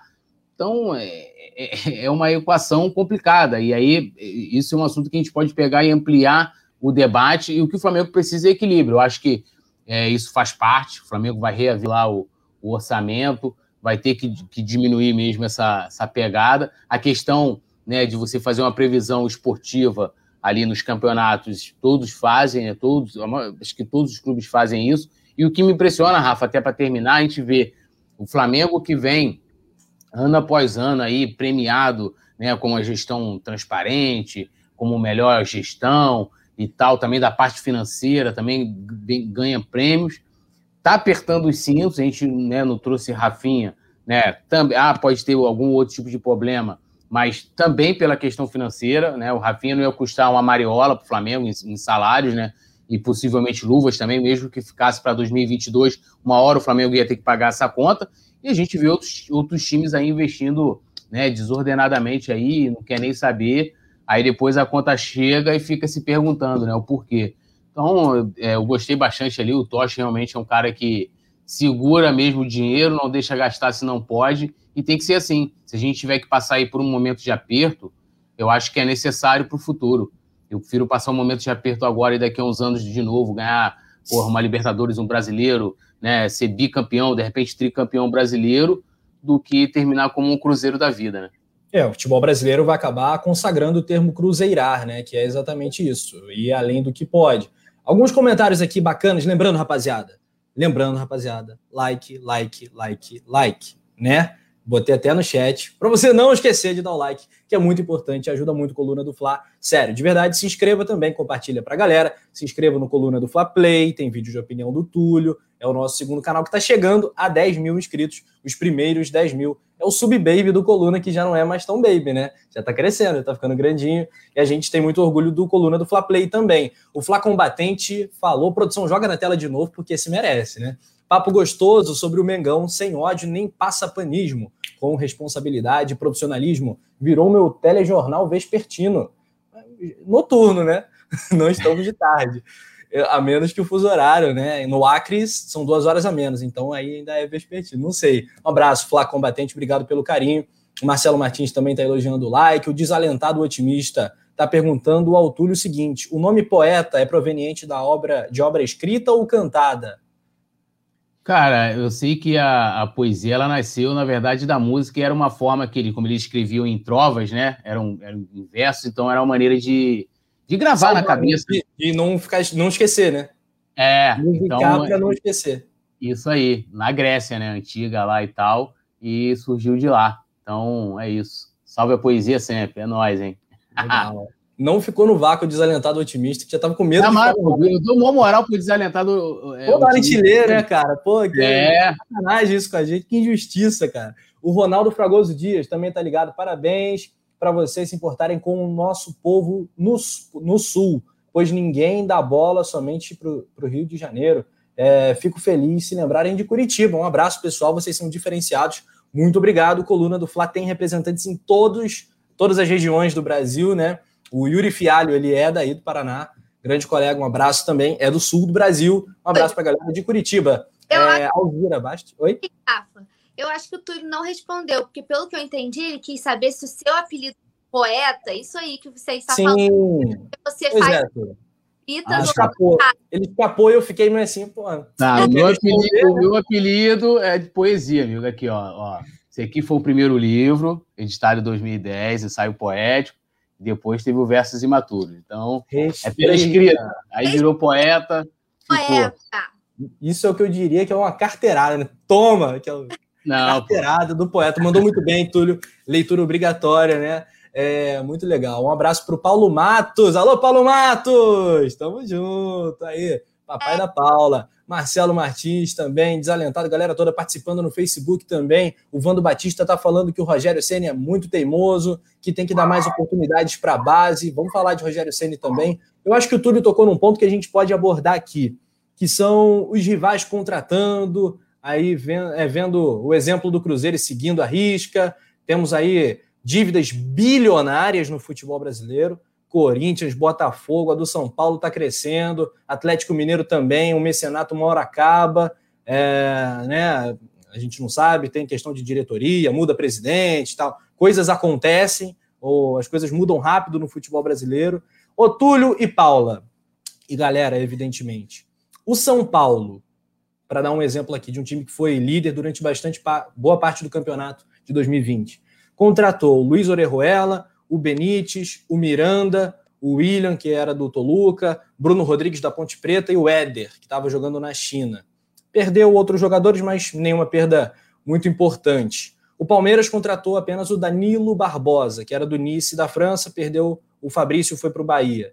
É outro concorrente importante para o Flamengo. Vamos a outro deles. Temos aí o Inter, que foi vice-campeão, não fez nenhuma grande contratação, contratou o Carlos Palácio do União Espanhola e só por enquanto. Já o Grêmio, Paula, contratou o Rafinha, ex-jogador do Flamengo, certamente a movimentação de mercado que mais dói, né? No coraçãozinho rubro-negro, e o Vitinho do Paraná. Não perdeu nenhum jogador, continua no mercado, analisando, é, pode se reforçar ainda mais. O Flamengo fez apenas uma contratação, o Bruno Viana, até aqui. Está segurando a onda. Eu acho que o, a distância né, do Flamengo para os outros pode ter no máximo um encurtado. Continuo sem ver nenhum time no mesmo patamar que o Mengão. E você? Cara. O Hulk também, o Atlético Mineiro, perdão, o Atlético Mineiro contratou o Hulk e o Nath Fernandes. Talvez tenha sido o clube que melhor se reforçou. Eu tava, tinha separado o Atlético, foi o que eu esqueci. É, Mas é o clube que chegou, né? Seu primeiro bi. Agora o Atlético pode dizer que é bi, né? Um bilhão de dívidas. Então, assim, eu não sei até onde vai é, a pena, né? Eu acho que assim, a gente tem que aprender a separar a, a, a nossa opinião como torcedor e a nossa opinião como uma pessoa que avalia é, tudo que está acontecendo. Desde que o Flamengo se reestruturou, e aí é, eu acho que toda a torcida começou a entender que de nada adiantava a gente fazer loucuras para contratação, como o Galo está fazendo, por exemplo, e depois pagar o pato. Porque assim, foram muitos anos com dívidas, é, vivendo naquela naquele caos, né? De briga para não cair, de você não ter um timaço, é, de você não consegue crescer no âmbito financeiro, né? O Flamengo que passou por diversas gestões, tendo, como eu gosto de falar, né, a época das vacas magras, né, tendo dificuldades financeiras. E eu acho que depois que a torcida entendeu que no começo não foi fácil, né, a gente falar como torcedor, no começo foi doído. Você sabendo que você ia brigar para não cair, sabendo que você tinha que segurar as pontas com o que tinha à sua disposição. É, a gente é, depois que colheu os frutos, eu acho que a torcida do Flamengo, em sua maioria, passou a entender que tem, é, tem hora que não vale a pena. Tem certos investimentos que não valem a pena. Né? E, e tem hora que é importante você ter essa, essa essa visão além do clubismo, né? É claro que se a gente for falar como torcedor, eu queria que o Flamengo tivesse mantido o Rafinha. Eu falei diversas vezes aqui sobre o que, que eu achava caro e não, né? Eu dei diversos exemplos sobre prioridades. É óbvio que a gente queria que o Flamengo anunciasse mais reforços, por mais que a gente tenha um elenco qualificado. A gente debate em, em alguns casos, a gente vê que ainda tem posições que deixam a desejar, né? que você olha para o banco e você fala assim, você não vê um que é que, que esteja no banco e que vai entrar para resolver, digamos assim. Tem posições que a gente, por mais que tenha um elenco muito qualificado, ainda poderia ser melhor, ainda deixa a desejar. Mas eu creio que a torcida, depois dessa reestruturação toda, tem entendido, em sua maioria, que tem hora que não vale é, fazer um esforço muito absurdo se você sabe que lá na frente isso pode causar um retrocesso financeiro, né? isso eu vi muito em relação ao próprio Rafinha, que ao mesmo tempo as pessoas defendiam a contratação dele, mas levavam em consideração que o Flamengo não tinha obrigação de se apertar todo financeiramente para trazer alguém. Então eu acho que os outros clubes deveriam olhar mais e até para gerar uma competitividade maior, né? Porque chega uma hora que eu acho que fica meio cansativo você ficar batendo em cachorro morto, né? Tipo assim, você pegar os times destruídos, destroçados. E assim, é claro que a gente quer ganhar sempre, mas é muito melhor você ganhar é, de um rival que consegue bater de frente com você, que consegue te oferecer um verdadeiro espetáculo, que você ganhar batendo num cachorro morto, sabe? Igual, por exemplo, só um exemplo que eu acho que vai deixar bem claro o que eu tô querendo dizer. É, o, nosso, o nosso jogo contra o Botafogo, o Flamengo jogando com um time alternativo, né? É, ele jogando com o time titular. Eu, eu, por diversas vezes, fiquei me perguntando, cara, esse é o time titular do Botafogo? Porque, assim, eu conheço três candangos daqueles 11 que entraram em campo ali. E assim, o, o, placar foi muito mentiroso, né? O Flamengo podia ter feito um massacre no placar. Mas é, é, assim, com o time alternativo, o time C, digamos assim, né? Porque nem o B não era, que não eram de reservas, a gente estava com um monte de garotos. O Flamengo, com o time C, massacrou o Botafogo, que é um dos nossos rivais, né, do Rio de Janeiro. E você olha e fala assim: o futebol do Rio acabou sabe? Você não tem rival, então chega uma hora que é, é, é bom pro futebol, pra gente que gosta de ver o espetáculo do esporte, você bater de frente com um rival que tem a condição de te encarar, né? Óbvio que a gente quer vencer, mas eu acho que você vencer alguém que tenha mais mais conjuntura, mais caldo, é muito mais legal do que você bater num cachorro morto da vida. Então, eu, eu acredito que isso, isso devia ainda é, a gente já está em 2021, né? Eu acho que a mentalidade do futebol brasileiro ainda é muito assim, ó. Sabe? Ainda é muito cabresta. E por isso que não cresce, porque estão investindo sem, sem, sem um parâmetro, sabe? E aí é o que você falou, a, a partir do momento que a galera vai começar a cruzeirar, esse, esse time do Botafogo, por exemplo, cara, com esse time titular, eu acho muito difícil subir. Não sobe. O futebol é muito ruim, sabe? É horroroso para ser ruim tem que melhorar muito, é horroroso. Então, eu não sei até que ponto vale vale você sair investindo assim loucamente. Eu prefiro o Flamengo mais contido financeiramente, apesar de ser, ter sido muito difícil ver o Rafinha anunciado pelo Grêmio. É, a galera tinha até perguntado qual foi a nossa reação. É, acho que certo que de certo ninguém gostou, né? Ah, ele que seja. Não, eu, não, eu não causou sentimento nenhum. A partir do momento que não tem ligação com o Flamengo, eu, eu assim, bloqueei total. E o que eu desejo para ele é todo, todo azar do mundo lá, mas. É, Você acha tipo... que o Grêmio muda de patamar com a contratação do Rafinha? Não, se vier o Borré, eu acho que sim. Lógico que o Rafinha dá um, dá um gás, porque é um jogador de qualidade. Mas para, tipo assim, vamos botar, para elevar o patamar, elevar mesmo, aí se, se vier o Borré, que eu vi o. Não, não, é, vai ser um lateral direito, né? Que vai mudar. Né? É. Até o Daniel Alves teve essa pompa toda no São Paulo. É bem verdade que ele jogou mais no meio do campo e tal, mas também não mudou. Acho que o prejuízo, né? Tanto assim. E vamos ver o que, que o Renato, como é que o Renato vai tratar o Campeonato Brasileiro, por exemplo, né? Porque é, que... o, o, a cobrança vai ser maior, né? Quanto melhor você vai qualificando a equipe, a cobrança, só restando aqui a Bia, a Bia Zayat tá aqui, um beijão para ela. Botou que trio, um beijão para Bia aqui do clube. Ana Beatriz Zayat, genial. É. Usar carteirinha. Ana Beatriz é. Zayat tá ligada na nossa. Fala aí, Túlio. Não, e, e, então, assim, quanto mais você qualifica o time, isso foi acontecendo com o Flamengo ao longo do tempo. Ele foi se qualificando, então a cobrança foi se tornando maior. Eu acho que a, a, a grande questão que aconteceu com o Flamengo, de certa forma, foi bom é, eu acho que no início, por exemplo, se a gente for olhar a primeira gestão do Bandeira de Melo, não havia promessa de títulos de times estrelados, era uma coisa de tipo, ó, a gente vai passar uns anos aí de dificuldade, é, pé no chão, e, e, veio a Copa do Brasil, né? Sendo que o legado da Copa do Brasil, esportivamente falando, administrativamente foi bom porque deu um gás para os caras trabalharem. Mas esportivamente foi horrível, porque eles acharam que aquele time estava maravilhoso para disputar a Libertadores 2014 não estava, era um time super limitado que acabou se dando bem nos pontos. E piorou, no... né? Porque o Elias não ficou. É. piorou. Foi meio time junto, né? Acabou. É. É, depois saiu o Hernani também, que foi para a Arábia, o time, o time se acabou. Então, assim, é, isso foi bom, né? De certa forma. E depois os grandes títulos só vieram com essa, com a gestão do Landim, que já, que, que já é, vamos dizer assim, uma, um, um caminho do processo de colheita, né? Porque o Flamengo é, já tinha começado a fazer investimentos, aí a gente pode aqui questionar a contratação. Ah, porque a contratação de fulano foi boa, mas foi feito o investimento. Nem o Real Madrid, nem o Barcelona, quando contrata. É, o Barcelona contratou aquele Coutinho, todo um pouco Coutinho, não sei o quê. Pá, o Coutinho não jogou nada no Barcelona. Né? Então, assim, todos os times têm isso. Às vezes você contrata um jogador que ele não dá certo. E aí pode ser por N motivos, e aí é um, é um debate. Mas o Flamengo, a partir de 2015, que fez trouxe o Guerreiro, que representa o marco ali. E o Sheik, não... né? E o é... Sheik, porrada é, dupla no Corinthians ali, né? É, mas o Sheik não foi um investimento como foi o Guerreiro, ganhava um não, milhão sim, por mês, né, e tal. Era, era, era um investimento diferente.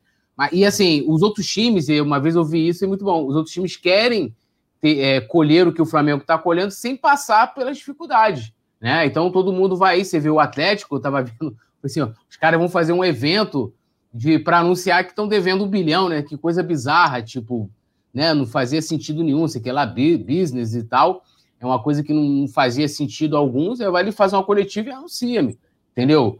Agora, agora, o que eu acho a diferença do Flamengo para as outras equipes, até com relação a isso, e, e aí o futuro dirá, por exemplo, São Paulo já deve já, não sei, mais de 10 milhões ao Daniel Alves. Vai dizer, ah, não, vamos aqui encontrar um investidor que o patrocina. Isso tudo é história, meu irmão. Outro, ou você tem dinheiro ou não tem dinheiro. Camisa não, não tem esse negócio de paga craque. Não paga, é caô, entendeu?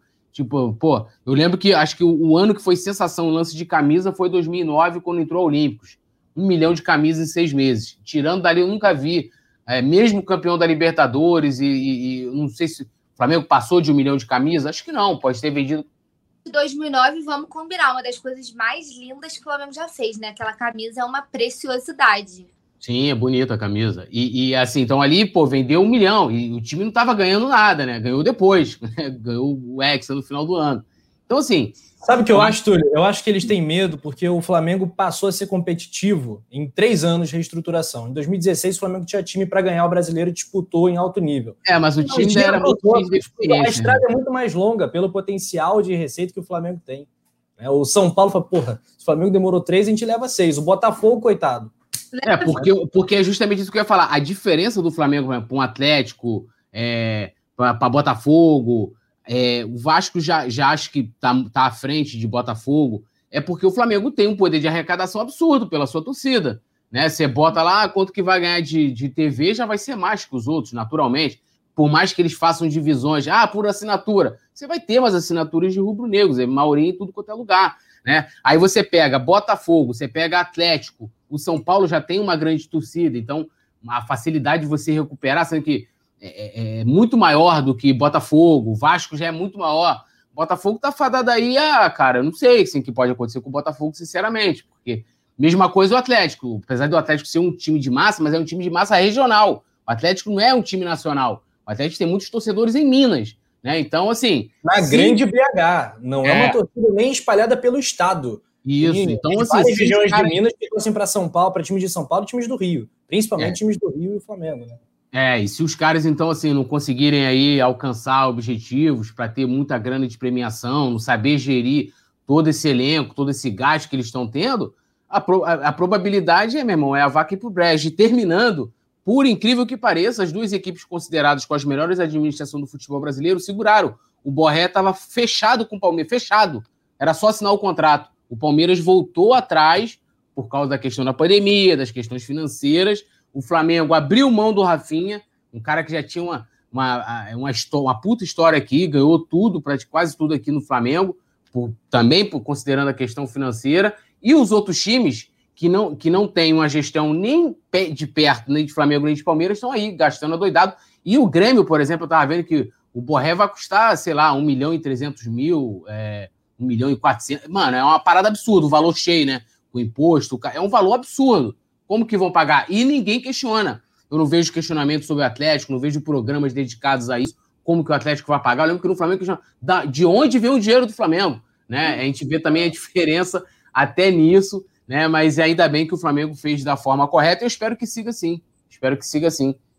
Pois é, o, tem um comentário interessante aqui do Marcelo Martins, aliás, muitos comentários legais. Ele está falando, bancada salve, salve, pergunta. Segundo o site do GE, o Grêmio busca contratar quatro reforços. Será que ele também está caminhando para cruzeirar? Então, o Grêmio está afim, inclusive, do Douglas Costa, da Juventus, que jogou o jogo do, do, do Hexa né, em 2009. Foi um dos moleques do Grêmio que, que jogaram.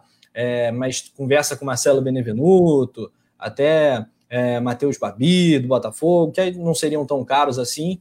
Mas o Grêmio também negocia algumas saídas. Por isso que eu acho que não é. Acho que é cedo para dizer que vai cruzeirar, né? Talvez o Jean-Pierre saia, o Vitor Ferraz, o Vanderlei, enfim, tá conversando também com o Rafael Carioca, que jogou o Mundial de Clubes, né, do Tigres. Enfim, vamos ver. É, outros comentários legais, a Letícia Barreto dando boa noite para gente, um abraço. James Leal também está destacando que o Túlio falou, que os únicos clubes que seguiram mesmo o procedimento do Flamengo foram Grêmio e Palmeiras, os demais não querem passar alguns anos se sacrificando para ter resultado no futuro. É isso aí. É, o Flá Combatente aqui se livrou bem, falando que o crepúsculo civil vespertino, meu Deus do céu, dicionário, oh, Crepúsculo Civil Vespertino se inicia com o pôr do sol no fim da tarde e acaba quando o sol surge na linha do horizonte no dia seguinte. Mas aqui em São Paulo, em Sampa, vê o sol o ano todo, é coisa rara. Tá bom, um abraço aí, tirou uma onda, cara. Tirou que... cara! Ah, vou precisar de um tradutor aqui, o Flá tá combatente. Tá filosofando. Para traduzir é. isso aí só com aquele dicionário do Câmara Cascudo. Ou só o João Granete com a neblina, né? Também. É, é, o João Granete é o oráculo, o oráculo do Coluna. Você pergunta é tudo, o João Granete vai ali, consulta naquela, naquela, naquele fumacê e ele te responde. Na neblina. O, o Paula, Sérgio Moreira, grande Serginho, pergunta pra gente. Rafa, a dúvida é: Everton Ribeiro vai ser o mesmo de 2019 ou vai ser o de 2020? Diego Ribas vai ser o mesmo de um ano atrás? O que, que você acha? Vou passar essa pergunta para você. Cara, eu acho que são fases, né? O Everton Ribeiro, independente de, de má fase, né? Que a gente viu no final do, da última temporada, é um cara muito genial, né? E, e eu acho que tem tudo que realmente são fases. Eu acho que tem tudo para retomar o bom futebol, né? É, ainda tá novo, né? Por mais que a gente fale, ah, 30 anos, mas assim, são 30 anos, né? Ainda dá, ainda dá para juntar, dá, dá para jogar um bom tempo. É, é, é, falar do Diego é complicado, porque eu, particularmente, gosto muito do Diego, do que o Diego representa. Então, eu acho que é além do, do, do, da questão só dentro de campo, sabe? Diego é um líder nato também.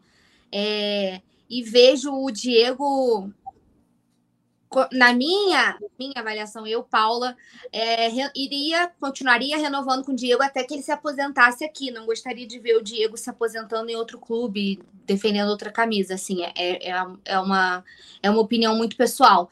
É, é claro que a gente não pode esperar que o Diego. O Diego não é mais nenhum novinho, né? O Diego tem seus 35 anos. Ele não. A gente não pode esperar, acho que a gente não pode. Fez 36, tem 36. É, ele fez aniversário agora, 36, tá certo. Então a gente não pode esperar que o Diego. Eu acho que a gente tem que ter cuidado com as expectativas. A gente não pode jogar no Diego com expectativa de que ele vai jogar como um garoto de 20 anos, que está no auge do seu porte físico, entendeu? Que vai aguentar correr muito tempo, porque não é esse cara né? Nunca foi esse cara e não é agora, com 36 anos, que vai ser. Eu acho que a torcida também precisa entender e soltar um pouco o pé do Diego, né? O Diego, coitado, é, é, é, um dos perseguidos aí, eu diria, do Flamengo. Acho que merecia um pouco mais de respeito.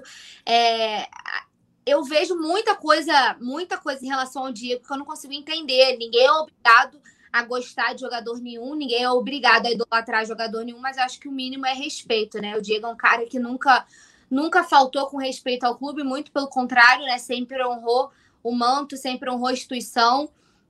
É, foi um dos caras que, durante a pandemia, aceitou reduzir salário, né? Aceitou tudo, todas as reduções que o Flamengo propôs, renovou. Ele teve aquela oportunidade de ir para o Orlando, né? Que ele ia ganhar mais, a gente sabia.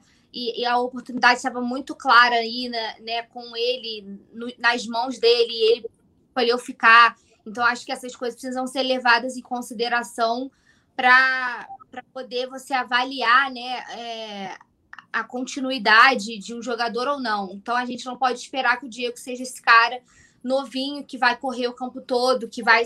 Porque não é, né? Já tem seus 36, mas ainda acho ele muito importante, não só dentro de campo, como ele foi fundamental na, na na reta final do Campeonato Brasileiro, né? Quando o Arão foi para a zaga, ele assumiu muito bem aquela titularidade ali.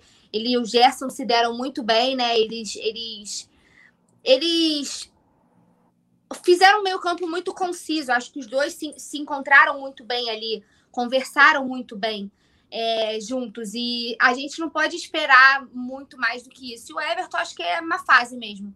Tem tudo para voltar aos poucos e retomando a forma física, né? Retomando o ritmo de jogo, né? Depois desse tempo parado, mas acho que o Everton ainda tem, ainda tem muito repertório para oferecer. Beleza, outros aqui, outros comentários. Marco Barreto. É, concordo, Paula. Aplaudo os jogadores que são atletas dentro e fora de campo, com liderança e bons exemplos para garotada. É leal, é família. Viva Diego! Legal, viva Diego. Vicente Flá tá falando que se o Diego tivesse ido para o Orlando, ele já estaria vacinado. Eu não duvido. Um abraço também para o Thaleson. Quem se vacinou hoje foi o Renato Abreu, né? Está morando nos Estados Unidos, já tomou a vacina. É verdade. É, Edmundo Gomes, boa noite, amigos da bancada. Tamo junto, tamo junto. Um abraço para você. Letícia Barreto faz uma previsão, Túlio. Zaga titular do Mengão, quem será? Arão e Rodrigo. Aliás, não, não está fazendo uma previsão. Ela está aqui analisando a situação, o contexto. Quem será? Arão e Rodrigo Caio? Bruno Viana está pedindo passagem. Poeta, tenta organizar a nossa zaga aí para a temporada 2021. Ajeita essa bagaça aí, Túlio. Ah, eu, eu, eu acho o seguinte, né? Vou dar minha opinião, de repente a galera não vai gostar muito. Eu acho que o. o polêmica? Tem polêmica? Não, não é polêmico. Eu acho que a zaga do Flamengo, hoje titular, é. é inclusive o Ceni meio que vem ensaiando isso, porque ele vai manter, tá mantendo nos treinamentos o Arão na zaga. Então, a zaga titular é Arão e Rodrigo Caio. O Rodrigo Caio tá machucado. Não sei se ele vai, quem ele vai escolher. Pode ser que ele bote o Bruno Viana ou o Gustavo Henrique, que foi quem jogou com o Arão quando o Rodrigo Caio não estava disponível, já estava lesionado. Mas o Bruno Viana ainda precisa ser testado em jogos grandes, em jogos decisivos, né? Ele só jogou, foi a mesma coisa que eu falei do, do, do Muniz, do Hugo Moura, né? De jogadores que precisam ser, ser mais testados é, para a gente saber até onde a gente pode contar, né? É, então, eu, por exemplo, o, o, início do ano passado serviu muito para a gente saber até onde a gente podia contar com o Léo Pereira, com o Gustavo Henrique, que a, acabou dando meio, um pouco que a volta por cima no final da temporada. É, então, acho que tem que aguardar. Mas hoje a zaga titular do Flamengo, na, na, minha opinião, é que terminou o Brasileirão 2020. Arão e Rodrigo Caio.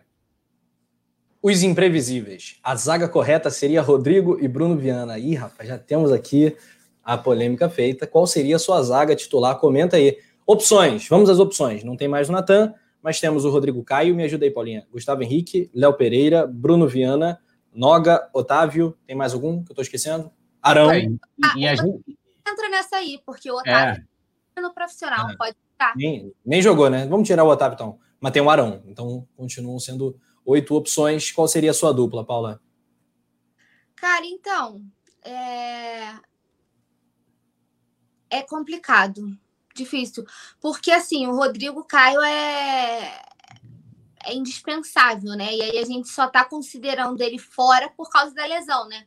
É, eu acho que nesse primeiro momento eu tô com Túlio. Eu manteria a zaga que foi campeã brasileira, né? Com o, o Gustavo Henrique e o Arão, e iria introduzindo o Bruno Viana aos poucos.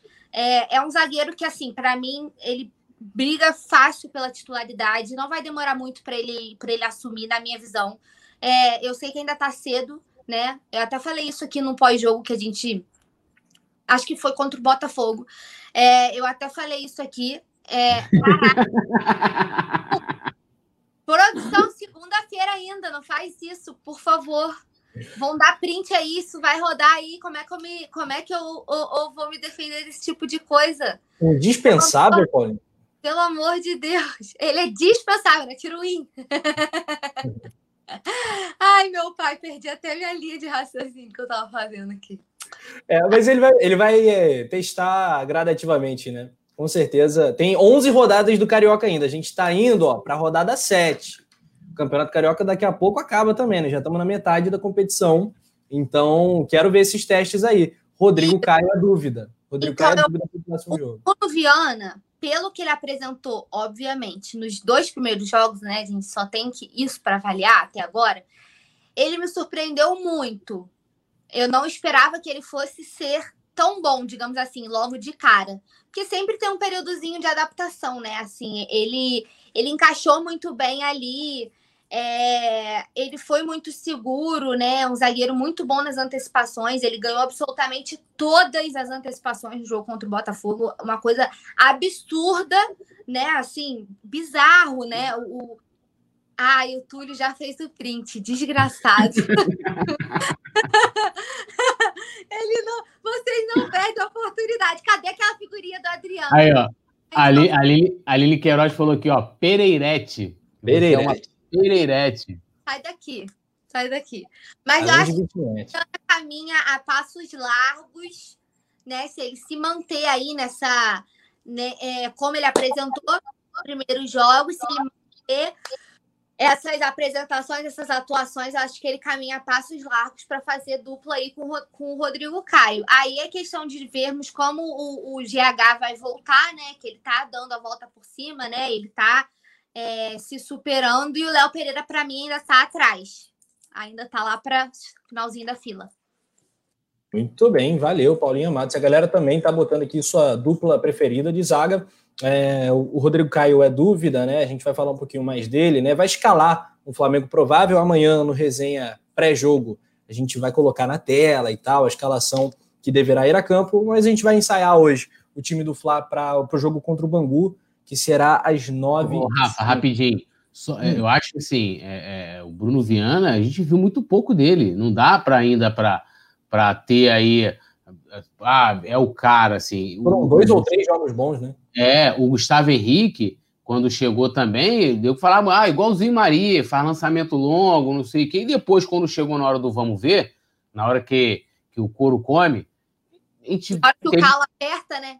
É, então assim, teve dificuldades. Então, eu prefiro ir no sapatinho, porque é, não vou, não crio expectativa nem nele, nem no Muniz. Eu falo, vamos no sapatinho, né? Tipo, eu não tinha expectativa nenhuma no Muniz, inclusive era até contra né, que o Ceni, que o Ceni aproveitasse ele no elenco. Vem me surpreendendo, vem me surpreendendo. A mesma coisa o Gumora. Eu espero que o Bruno que o Bruno Viana também continue surpreendendo e nos jogos que virão, né? Que daqui a pouco a gente já tem Supercopa contra o Palmeiras, um adversário é mais qualificado, depois tem Copa do Brasil, Libertadores, Libertadores que inclusive começa em abril, aí a gente vai ter uma noção melhor, né?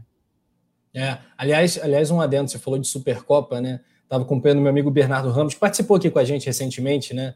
É, ele destacou algo que incomoda demais a mim. Nossa, fico maluco. Não é final da Supercopa. A Supercopa já é uma final, não tem semifinal, quarta de final. É a Supercopa do Brasil, meu irmão. Não tem final da Supercopa, né? Vejo muita é gente. A Rafa quer complicar, é igual chegava assim, ó, não é, não é Maracanã. É na Bia Bichedi. Não, meu irmão.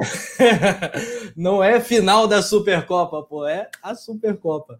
É, o Rondinelli Correia, a produção estava até separando para a gente esse comentário, uma ideia diferentaça, cara. Vamos aqui é, colocar na roda, falando por que, que o Fla é, não aproveita e fecha como empresa para fazer o comercial na arquibancada onde fica o mosaico. Coloca o mosaico ali, aí ele fala empresas né, que poderiam, é, parceiras do Flamengo, que poderiam estar tá ali no mosaico. O Flamengo geralmente coloca ali um vermelho e preto, está até é, acabando o estoque né, de ideias, né? Tá ficando um pouco repetitivo até o mosaico ali, mas é sempre bonito, né? Com as coisas do Flamengo. O que, que você acha dessa ideia, Paula? Rolaria não?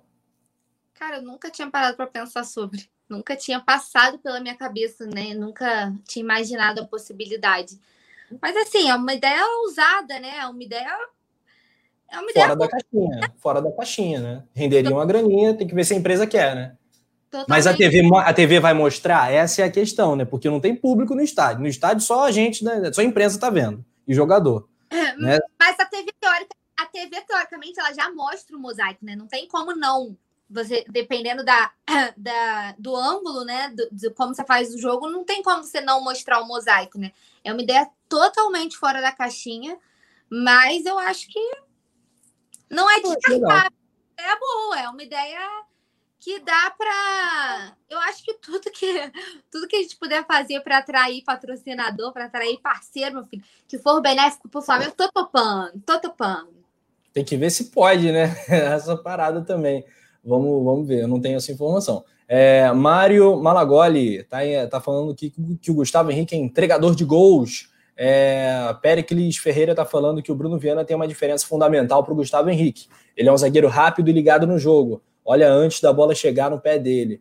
Concordo com essa observação aqui. Se elogiou o Bruno Viana, acho que é cedo, sim. Túlio está certíssimo, mas já dá para fazer. É uma observação dos últimos jogos. É, o Paquito DJ. Paquito DJ, gostei.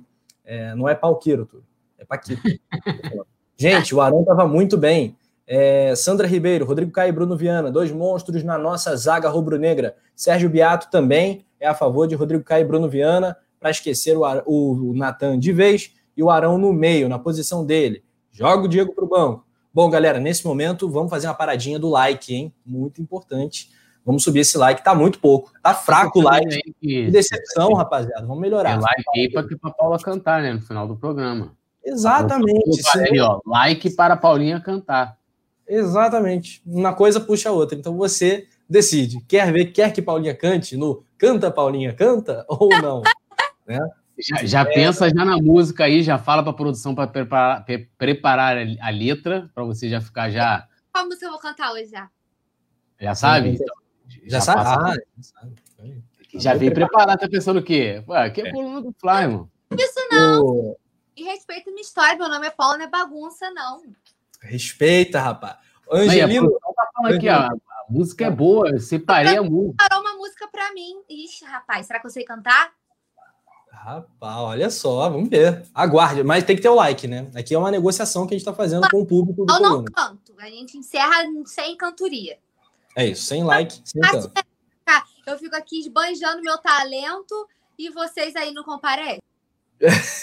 Tomou. Passou do ponto. a Natanael está perguntando cadê o deixe o seu like. Ah, já, já, já, já. Vou mandar um deixe o seu like para você, Natanael. O Marco Barreto está falando, muito bom estar assistindo a bancada, papo bom sempre, muito obrigado. E o Ângelo Lima também está falando, excelente programa, boa noite, bancada. O Rogério Ceni é mesmo o ideal para o Flamengo? Vou adaptar essa pergunta que a gente já fez ela várias vezes ao Túlio, a Paulinha também, já até sinalizou a resposta dela. Ô Túlio, você acredita numa evolução do Rogério Ceni para essa temporada no Flamengo? Ah, Rafa, eu acho que a evolução ela acontece no dia a dia sempre, né? O Rogério Ceni hoje já não é o mesmo técnico que chegou, já conheceu o clube, tá vendo? Acompanha a pressão, né? o conhecimento dos jogadores, o dia a dia, já é uma evolução. Eu não acho, dentro das pretensões, dentro da expectativa que a torcida cria, né? De, de querer algo próximo de 2019, que você quer você conquistar dois grandes títulos no mesmo ano, eu não consigo ver o Rogério com essa capacidade, por exemplo, ah, brigar o brasileiro Libertadores. Eu acho que com ele, ele fatalmente iria, por exemplo, fazer como o Renato faz no, no, no Grêmio, né, de abrir mão de um campeonato em detrimento de outro. E isso vai dar problema, né? Isso já entra em direção, porque se houver coerência, vai lembrar que os problemas, a saída do Abel começou quando o Abel queria colocar um time reserva contra o Fortaleza pelo Brasileiro de 2019 e o Flamengo disse que não, queria o time titular, porque o Flamengo estava começando sua participação na Libertadores, né? E aquela treta, aquela treta toda que acabou é, culminando com a saída do Abel, ele pedindo para sair, né? Vai lembrar. Então, assim, mas eu acho que ele não tem, o, o Ceni não tem essa capacidade ainda de brigar pelos, pelos dois títulos, né? Por dois títulos grandes, vamos dizer. Três é impossível três aí, a gente viu ano passado isso, mas eu não, não continuaria com ele, não. Pois é, cara. E você? Você continuaria com o Rogério Senni? Comenta aí que a gente quer saber. É, tem algumas perguntas para a galera. Vou agradecer a moral aqui do Cidinho Aparecido, Rafa Penido narra muito, saudações rubro-negras. A zaga é Bruno Viana e Rodrigo Caio com Arão de volante. Um salve aí para você, direto de Sinop, Baraúna de Sinop. Mato Grosso. Um abraço para você. Ah, Marcelo Martins está interagindo também com a gente. Letícia Barreto também. A Mário Malagoli concorda com o Túlio. O Ed Santos fala que esse ano vai exigir mais do CNE, cara. Esse ano o Flamengo vai ter que jogar mais bola, muito por conta, né? Muito por conta do, dos adversários que estão se reforçando, né? O Atlético, o Grêmio, o São Paulo devem dar mais trabalho esse ano. Então o Flamengo vai ter que jogar mais bola e tem um elenco qualificado para isso. Já Posso comentei. Tirar uma dúvida? Pode, tira uma dúvida, claro. Qual dúvida é, você Se Canta Paulinha Canta é o nome do show, do CD, do DVD, é o quê? Não, é o Rodrigo Faro, né? Momento Rodrigo Faro. Canta, Paulinha, canta. Ah, tá. Entendi. Ela vai cantar. Se a galera der like. Alisson Silva, de lateral, eu quero de volta o Jorge, se eu não me engano, que era da base. Sim, era da base um, dava, deve estar no Mônaco. Isso, o que vocês acham, Túlio, Rafa e Paula? É grana, né? né é grana, é um cara que seria um bom reserva para o Felipe Luiz, né? Mas vai fazer o que com o Renezinho? Ao invés de, é. cara, fazer um investimento no Jorge, eu, eu daria mais oportunidade para o Ramon.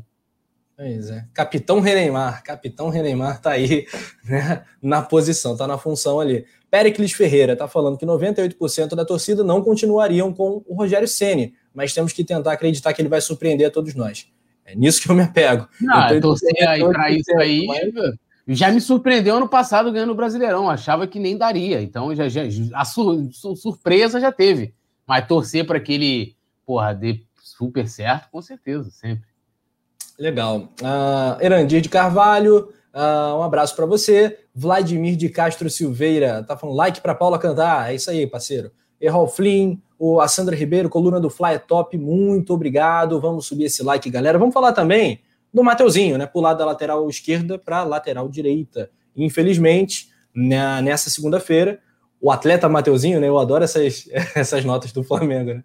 O atleta Túlio Rodrigues sentiu a coxa e não vai participar do resenha, né? No caso, o Mateuzinho realizou o exame e teve uma lesão na coxa direita, tá fazendo o tratamento, não vai jogar contra o Bangu. Vamos de João Lucas, muito provavelmente, né, Paula? Ai, seu viado. É, o, é, o, gato, cara.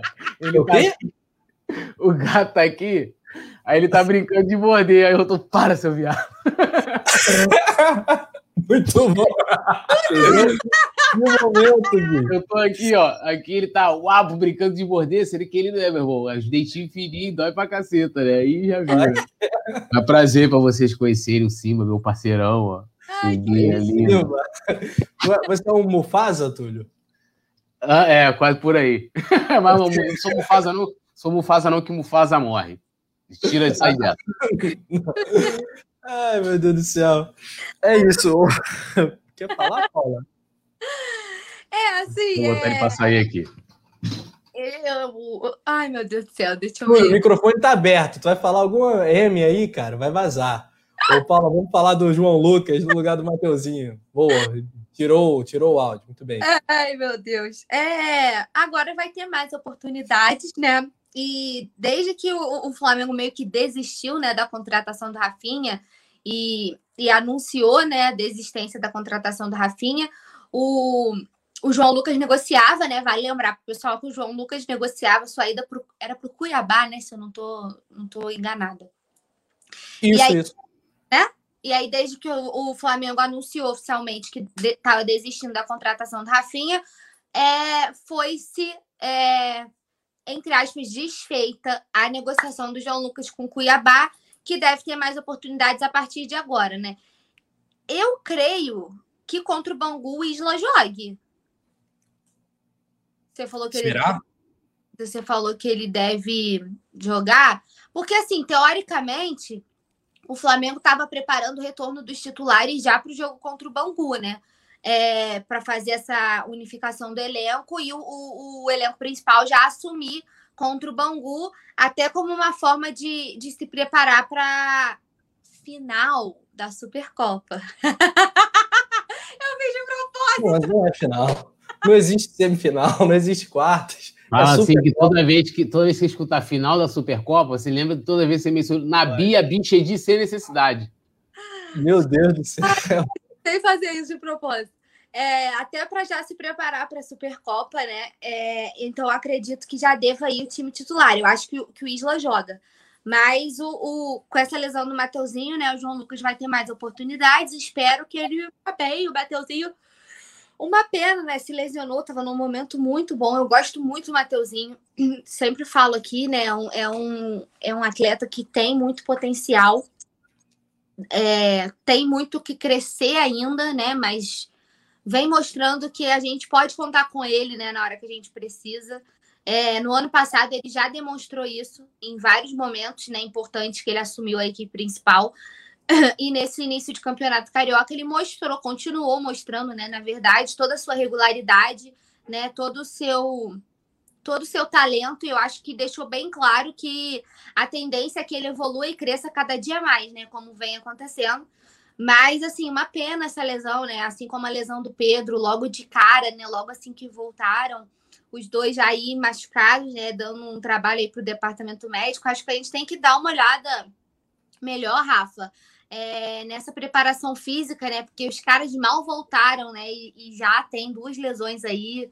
Então é uma coisa que me preocupa, por exemplo. Eu sei que, que o objetivo é já colocar os titulares justamente para se preparar para a Supercopa. Mas já é uma coisa que me preocupa, entendeu? Você perder jogadores importantes no Cariocão, sendo que você tem um time alternativo que estava muito bem. E já falei aqui diversas vezes que tem plenas condições de ser campeão com o time alternativo, né? Assim, não tinha necessidade de colocar os titulares para jogar o Campeonato Carioca, independente de regulamento, tá?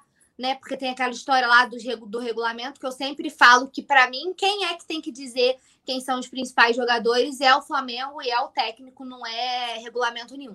Então, ignorando totalmente essa norma, que para mim não faz sentido, é, eu creio que o time alternativo do Flamengo poderia jogar o Campeonato Carioca e ser campeão tranquilamente com o time que a gente estava disputando. Isso é uma coisa que me preocupa, a gente acabar podendo perder dois é, jogadores importantes, como a gente já perdeu o Pedro, perdeu o Mateuzinho agora por lesões do Campeonato Carioca, tendo aí a Supercopa pela frente, a Libertadores, que abril já tá aí, né? Abril já é depois de amanhã, pô. Então, Isso. né, Libertadores tá aí já, a Supercopa tá aí. Então, me preocupa um pouco a gente arriscar o time. Eu sei que tem que dar ritmo, né? Os caras só vão pegar ritmo jogando. Mas me preocupa um pouco justamente por causa disso. A gente acabou de começar, já estamos vendo duas lesões, então acho que tinha que ter um olhar melhor da, da preparação física. Entender o que está acontecendo, né? Por que essas lesões assim? Pois é, cara. Temos aí. A gente não tem ainda a lista de relacionados para o jogo de quarta-feira contra o Bambu. Galera lembrou sim, o jogo está marcado para volta redonda, estádio da cidadania. Uh, mas existe uma tendência muito forte desses nomes aqui certamente aparecerem. O Diego, o Arão, e o Diego Alves, que deve jogar, deve ser o titular no gol do Flamengo. Um, sobre a lateral direita, é uma confirmação a gente vai ficar devendo. Pode ser que o Isla jogue, seria, seria bacana, como a Paula destacou. Outros comentários, Túlio? É, galera aqui se dividindo sobre os nossos rivais. O Marcelo Maciel está falando que não concorda que os rivais estejam chegando no nível do Flamengo. A gente não disse que estão chegando no nível do Flamengo. Uh, falando que a distância está encurtando. É, tá certo para confirmar é, isso eles devem mostrar no campo, sim, com certeza. É, e o Cidinho Aparecido, ele complementa. Grêmio, Atlético Mineiro e Inter estão se reforçando bastante, mas time por time o Flamengo ainda é outro patamar. O que importa é o Flamengo jogar o seu potencial, né? jogar o que pode. É, o Vladimir Castro está lembrando do like. Túlio, o desafio do momento, agora a nossa meta ainda bastante humilde, né? modesta, é 600 mil. 600 mil. 600 likes. Mil, é moderno. Modesto. Que é, 600 mil likes. 600 mil likes só. só. Então, galera, 600 mil likes aí para Paula cantar 600 mil vezes. Chegando em 600 mil likes, amigo. A Paula vai cantar 600 mil vezes. É. A Paula tem que fazer um show, né? Figurino, cenário. Super live, Paulinha cantando 6 mil. Pô. Nossa, mas não ia ter nenhuma pessoa é ruim, hein? que a galera. No mínimo, no mínimo, a galera do Coluna e a galera que tá aqui que fica pedindo para você cantar. Ia tá aí. É verdade. Faça sua pressão, né? É, muros, muros pichados no coluna do Fla, canta, Paulinha, canta. É, é, é. É, bicho. Tá vendo? É pressão. Aqui, ah, só responder aqui, o Rafael perguntou se o, o, meu gato é o vintage, que quem me acompanha no Instagram, que eu sempre, toda vez que eu ponho foto do Simba, é, é, é, é o vintage, porque ele é vintage, entendeu? Eu gosto dessa coisa vintage, dá um ar de, né, tipo House Copper Schmidt, tipo, ah, o quê? Ah, isso aqui é o quê? Isso aqui é vintage, entendeu? Não precisa nem explicar o que, que é. Ah, essa é vintage, essa camisa, pô, tão diferente, é vintage, entendeu? Tipo isso, é um gato vintage. Túlio é um sujeito vintage, né, cara? É isso aí. É... explicar o que é, entendeu? Muito bem. Túlio, será que o Gabigol, já para a próxima, para quarta-feira, vai tá, vai voltar se aquele Gabigol ou ainda não? Ainda tá pegando no breu? Ah, tá, tá ainda na, na caminhada, né? A gente viu que no, no, jogo contra o Boa Vista ele sentiu bastante ritmo de jogo. É, e é diferente, a gente brinca, né? O jogo, é treino, treino, jogo é jogo, mas isso faz toda a diferença. E por isso que eu acho que que não estava não tava legal essa coisa de demorar muito os atletas do time principal voltarem a jogar. E aí, lógico eu concordo com a Paula que com o time alternativo daria para a gente ganhar, mas uma coisa é você, tipo assim, pô, a, o meu planejamento é jogar o, o estadual com o time alternativo e eu vou fazer uma outra preparação independente de pré-temporada com o time principal. Aí tu vai fazer jogo treino, você você vai se preparar ali, vai fazer amistoso, é uma outra preparação. Então, como a gente não tem isso, é, né, as coisas vão, vão se misturando, um time alternativo, aí vai entrando um ou outro, isso faz diferença. Imagina se o, se o time volta só contra o Palmeiras no dia 11 principal. Os caras vão sentir, pô, vão sentir. E aí tem a questão também, Rafa, eu estava até vendo é, ontem o pessoal criticando alguns, alguns times que tem Flamengo, Grêmio e Palmeiras que estão sem os técnicos, né? Os principais. Né? O Renato ainda não comandou o Grêmio, o Abel está até fora do Brasil, né? O Abel Ferreira está em Portugal curtindo a família. Isso é bom para a gente até. É, e o Ceni no Flamengo. Então já tem que voltar para entrar no ritmo, cara, do, do trabalho. Entendeu? Então, assim, eu acho que já no próximo jogo o Gabigol vai estar um pouco melhor. E assim vai até chegar dia 11 para a gente ganhar mais uma em cima das Pepas. Muito bem. Na final, né? Na a final da Supercopa. um, outros comentários. ah, Rafa refletindo. É, Nayon Rubro Negro tá ligado com a gente, Natanael Lima, Vicente Flá, Rafael Lima também. Outro lembrete, galera que está acompanhando pelo Facebook ou pelo Twitter, se inscreva no canal do Coluna do Fla. É, o Urubu Rei está falando que o Fabrício Kika, nosso colega do Mundo na Bola, falou em um resenha que ele participou aqui que o Rogério Ceni era o técnico para ganhar o Campeonato Brasileiro, mas não era para ser bem sucedido nesta temporada 2021. Essa foi realmente uma bola que o Kika cantou. Espero que ele esteja errado e o Rogério seja um sucesso. O Vicente Flá está falando, tem 10 dias e 3 jogos até a final. Nossa, Rafa, você não tá. A gente, tá, a gente vai falar de propósito. És um palhaço, Vicente Flá. João Marcílio. Igual o negócio na Bia Bichedi, ele falava só para sacanear. Aí no último jogo ele tentava, ele começou a puxar o nome da. Como é que é o nome do, do lado do estado do Eimar, como é que é? Eimar Cardoso? Eu se Rezende. Eu se Rezende. Eu se Rezende. Aí tem uma hora que ele deu uma enrolada, ele falou assim: ah, não vou mais meter essa. Né? Aí ele parou de falar. O Nabia Bichedi, que tem mais um trabalho, ele foi certinho. Nabia Bichedi. Aqui, ó, Nabia Bichedi. Né? Aqui é, Natan vai jogar no Nabia Bichedi. Entendeu? Vai mesmo. Vai mesmo. É, o Alisson Silva está perguntando para a gente. Aliás, ele comenta: Eu não venderia o Hugo Souza. Perder um jovem goleiro desse seria um prejuízo, porque nem todos os jovens conseguem se firmar fora no, num clube estrangeiro. O que, que vocês acham? O que, que você acha, Paula, da possível venda do Hugo? Eu acho que tem que ter planejamento. Se o Flamengo já sabe que existe essa essa esqueci a palavra. Esse interesse? É, esse interesse. Obrigada. Esse interesse da, da, do Ajax pelo Hugo e, e se existe a possibilidade de, de negociar, né? O Flamengo, ah, o Flamengo está realmente cogitando negociar o Hugo. Aí eu acho que é questão de planejamento. A gente já vem debatendo sobre o Hugo há algum tempo. É, eu acho que o Hugo tem muito potencial, mas ainda tem algumas coisas que ele precisa melhorar, principalmente com os pés, né? Valei-me Deus.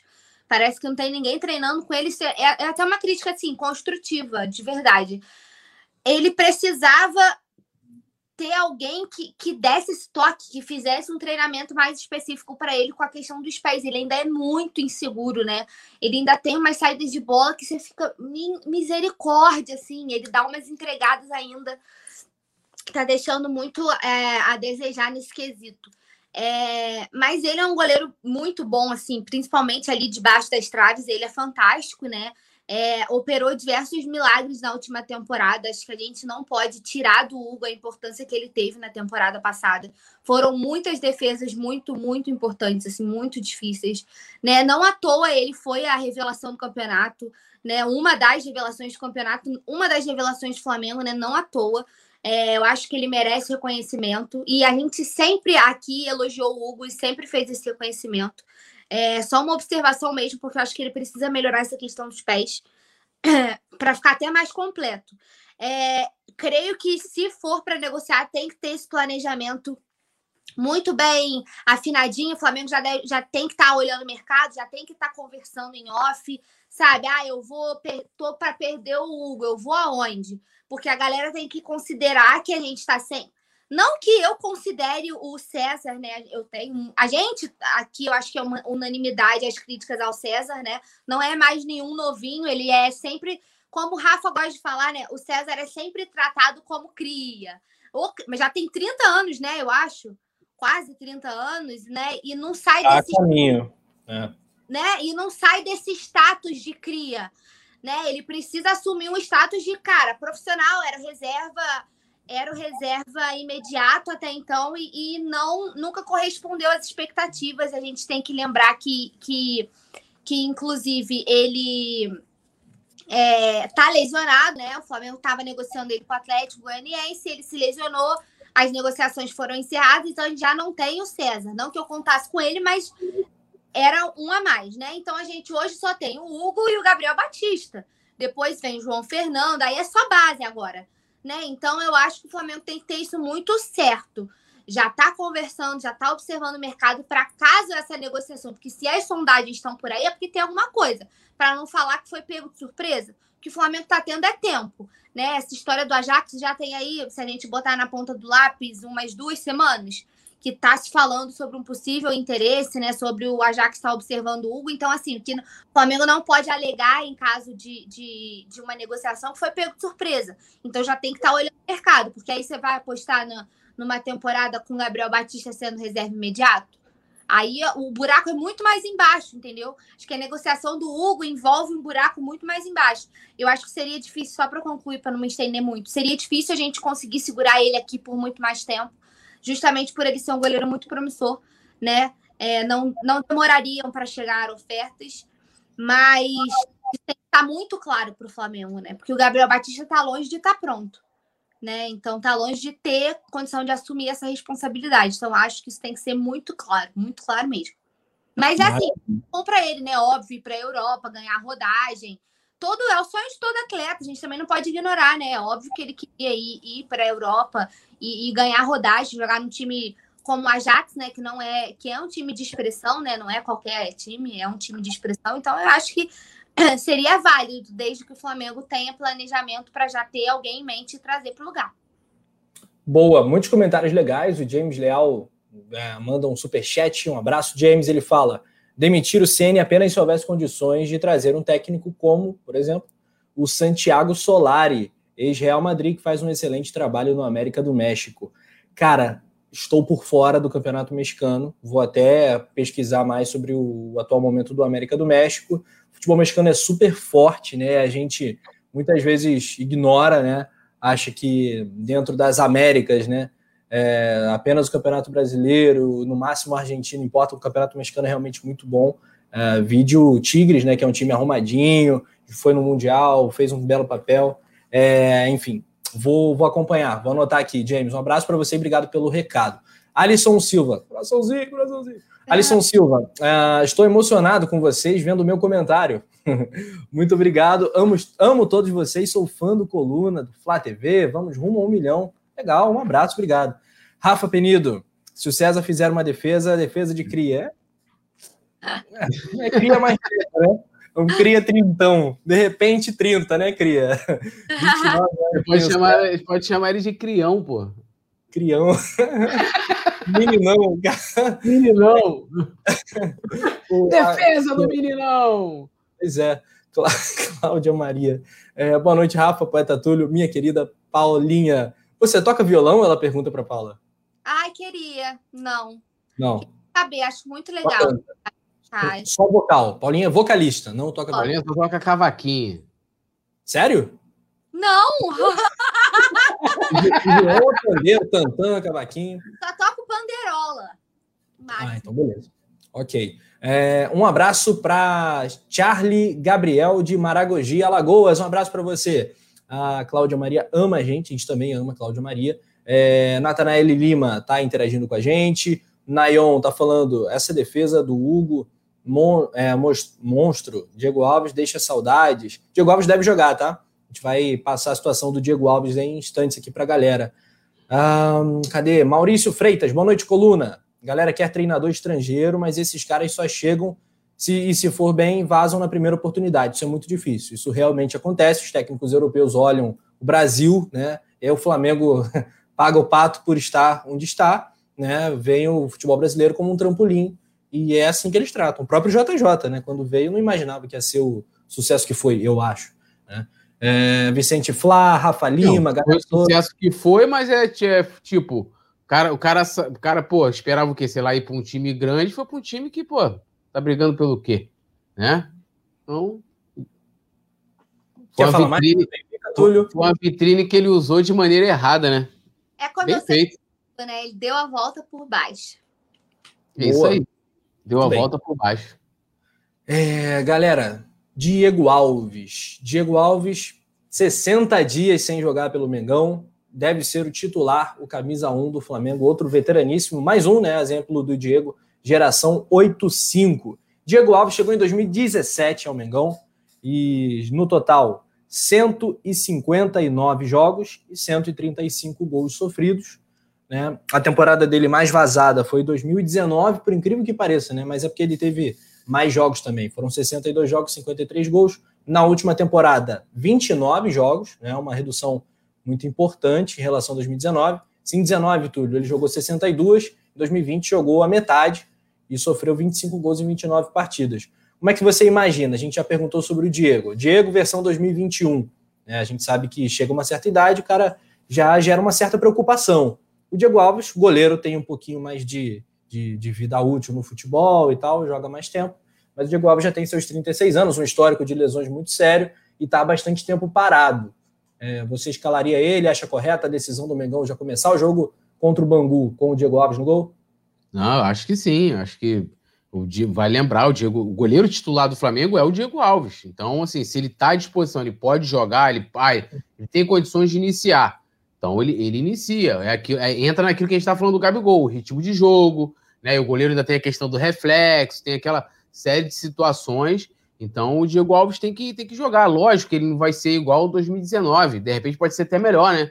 Tem goleiros que parece vir, né? Quanto mais, mais velho, eles ficam melhores, né, cara? Então, assim, é, porque o goleiro é diferente, muito diferente de jogador de linha, né?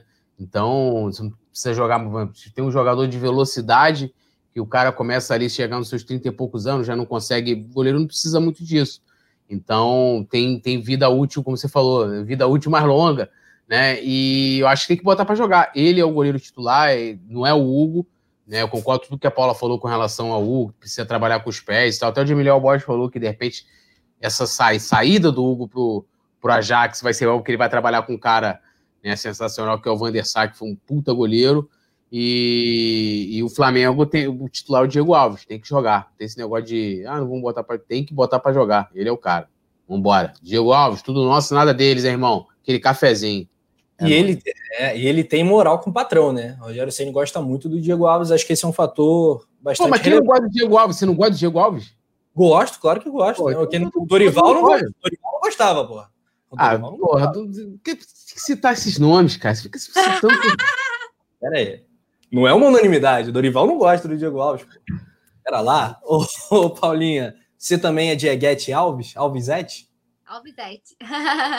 Eu tô com o Túlio, né? Eu acho que ele estando à disposição, ele é nosso goleirão titular. Não vi a hora também de falar a verdade que ele voltasse, né? Apesar de tantos elogios que eu já fiz ao Hugo aqui, o Diego ainda é nosso goleiro titular. Eu fui uma das que fez campanha aqui no Resenha Renova, Diego Alves, Renova, Diego Alves. Comemorei que ele renovou. É, então, ele estando à disposição, tem que jogar, tem que pegar ritmo de jogo, né? Tudo que o Túlio falou, manda aí que a gente assina. É isso, tô com. Sou de, eu as Dieguetes dos dois Diego, filho. É Alvizete e Ribazete. Dieguete total aqui. Rapaz, tá bem. É, galera, like, deixa eu ver aqui se batemos os 600 likes. Vou ainda não, ainda não. Ah, galera, poxa, pelo amor de Zico, 600 para Paulinha cantar, rapaziada. Não, e falta bem pouco, né? E falta bem pouco. É, falta pouco. O Vicente Flá tá perguntando se o Naruba joga com os pés. O Naruba goleiro mítico aqui do Coluna do Acho que poucos pegaram referência, né? Mas quem acompanhou esse fatídico resenha com meu querido amigo Pedro Sampaio, né? Que é um gênio. É, certamente Pedro, entendeu. O Pedro tá sumido, o Pedro tem que aparecer de novo. Adoro o Pedro, um grande historiador, grande rubro-negro, gente fina. o Pedro caramba. acompanha. Se chegar e falar assim, ah, você tem aí o futebol mexicano, o Pedro deve acompanhar, saber o nome desse cara. É, você vê, vê que esse negócio de Naruba aí, eu até falei errado na época, Nabura, Nabura, nem lembro como é que eu falei. Do Naruma, do Naruma goleiro do Miro. Do Naruma, falei do Naruma. Naruba. Hã? Foi você que falou Naruba. É, não, eu falei errado então. Então, você cara... Naruba. É, não, o nome dele é do, do Naruma, né? Naruba é o nome errado, né? Nem, nem é, sei, mano. É isso aí. Uma questão importante. A Cláudia Maria tá falando que, você, que parece que você tá com sono. Mas, com, mas como é que vai cantar com sono? Não pode. Joga, joga água, joga um café na cara, eu tenho que acordar. Ou a natural hoje, é, sem reboquinhos.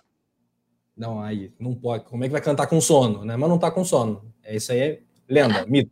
Nayon Rubro Negro tá com a gente, Natanael lembra do like, like, like. Falta muito pouco, galera, para os 600. Produção, avisa quando a gente bater 600, avisa aí.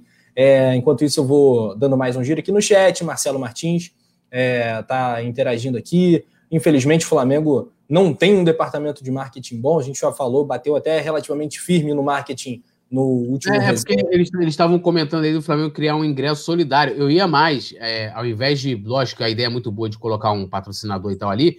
Eu colocaria, alguns clubes fizeram isso, o Flamengo poderia fazer de colocar os torcedores, a foto do torcedor, o cara pagava por isso, tem aquele serviço de localizar no estádio depois, o Flamengo contrata aquela empresa, bota ali, na hora da Flá TV, sei lá, no intervalo, faz um, um giro ali pelo. Os sócios torcedores, né? Que, porque não tá tendo retorno nenhum também com sócio torcedor, às vezes. É, aí você pode cobrar um. Cê, você pode cobrar um valor simbólico para o sócio torcedor, até porque aquilo vai ter um custo, você vai imprimir, eu não sei quanto, que, quanto custaria aquilo ali. Então você cobraria, de repente, o custo, o, o sócio torcedor teria um tempo para avisar se ele ia querer ou não utilizar, porque aí o Flamengo tem tempo de colocar a venda, pô, de repente daria para arrecadar alguma coisa, né? Uhum. Aí, ideias. Bacana. É, a Cláudia Maria também é duas vezes Dieguete, fã do Diego Alves e do Diego Ribas. É, hum, Yuri Reis, vamos deixar o like. Valeu, Yuri Reis. Tamo junto, parceiro. É... Yuri Reis é, que é da Bahia, né? Yuri Reis hoje tá em festa, meu filho. Não vai se aglomerar, hein? Tá, o negócio aí tá feio. Cuidado Salva. pra andar na rua também aí, que. Né, é, negócio... tá feio, hein? Pelo amor Ouro de tá Deus. comendo. Fique, fique em casa, fique em casa. Tome, tome teu vinho em casa. Eita! Aconteceu um acidente, mas vamos embora. Foi o Simba? Foi o Simba? ah, vintage. Vintage. Simba Vintage. Rapaz, o Gato Túlio hoje, hoje tá on, né? O... Sempre. Caraca, é. tinha Gatorade no, no, no, potinho dele hoje, né? é, James Leal Borges, Vicente Flá, Vanderlei Martins, tá falando que graças a Deus que o Diego Alves está de volta, tava cansado de ver essa múmia do Hugo. Rapaz, Hugo Soneca no gol do Flamengo, caramba, pega leve com cria, vamos ver. Realmente com o jogo, saída de bola do Hugo tá, tá um problema grande é, Urubu Rei, Natanael Lima. Bateu, produção? Produção? Produção? Não, não, não. Faltam sete. Sete likes para vocês. Sete. Gente, sete likes para Paulinha cantar. Não é nada. Pega o celular da mamãe, pega o celular da namorada, do namorado, do, do amigo. Poxa. Olha esse conselho que tu tá dando aí, bagulho de ficar pegando o celular dos outros aí, vai que pega ele, vai. Não, falo, ó, terminei meu relacionamento por quê? Culpa do Rafa Penido. Não, não para entrar no WhatsApp, para entrar no direct, não. Não, entra no YouTube. Não, recebe, recebe aquela notificação, né? Já cai assim, né? É, é só não deixar aí, aí já cai aquela, aquela notificação assim, gostou da foto, amor? Foi é só não deixar a notificação aparecendo, né, Túlio? não, eu não sei de nada, eu não preciso de nada disso, Pai ensina como esconder. Quem, quem, é o especialista dessa coisa aí, pelo que eu tô vendo, é você. Túlio, não... entra configurações, depois eu te passo. Depois eu... É... bateu, bateu 600. O Rafa é daqueles que tem um celular. Gagueja não é, Rafa? Vai. Dependendo do seu celular, vai estar aparecendo ajustes ou configurações. É ali. Ô, Paulinha, qual música você vai cantar pra gente hoje? Espera que eu vou filmar essa. Tá? que tem uma música preparada pra mim, né? Não sei qual é. Não acredito! Qual é? Ragatanga, produção! Acelerei. Meu Deus! Vamos lá. Não, eu quero ver. Rafa, tenta, tenta falar esse aqui. Tenta, rapidinho, Rafa, tenta falar esse refrão. Só declamar aqui o refrão. A sererê. A, a, sere, a serenê. A serenê raderê. Viu? Não, é a sererê. A, ah, tá. a, a Serrenê é bom, né? O lateral. a Serrenê é. bom. a Serrenê. A Renê. Vamos lá, Paulinha, tenta aí. Agora, eu achei que você... você se assumiu o Dieguete, Paulo. Batemos 600 likes, promessa é, é dívida. Ama. Tá. Ai, meu Deus do céu, que missão cantar Ruge, gente. Eu era fã, sabia? Dançava a coreografia inteira. Tá canta. Paulinha, canta! Vamos lá.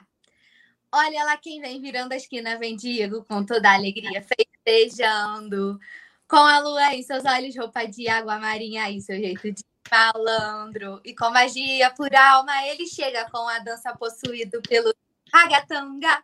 E o DJ que já conhece toca o som da meia-noite para Diego, a canção mais desejada. Ele dança, ele curte, ele cantar. Vá! de, de rebetu berreber sei biu no ba mahabi ande bugi ande bugi de pi. A sererê, ha, de, de rebetu berreber sei biu no ba mahabi ande bugi ande bugi de pi. Até dancei hoje, ó. Que isso! Show! De Rabi Mahabi, a de Buig Buig. Ô, galera, que espetáculo! Com o ritmo ragatanga. A gente fez uma performance, fez uma performance. Não, sensacional. A galera que filmou, posta, já marca a Paulina, nas redes sociais, marca a gente pra gente compartilhar. Vamos que vamos! Um abraço, nação. Tamo junto. Amanhã, 7 horas, tem mais coluna. Um. Ai, tô com calor, gente.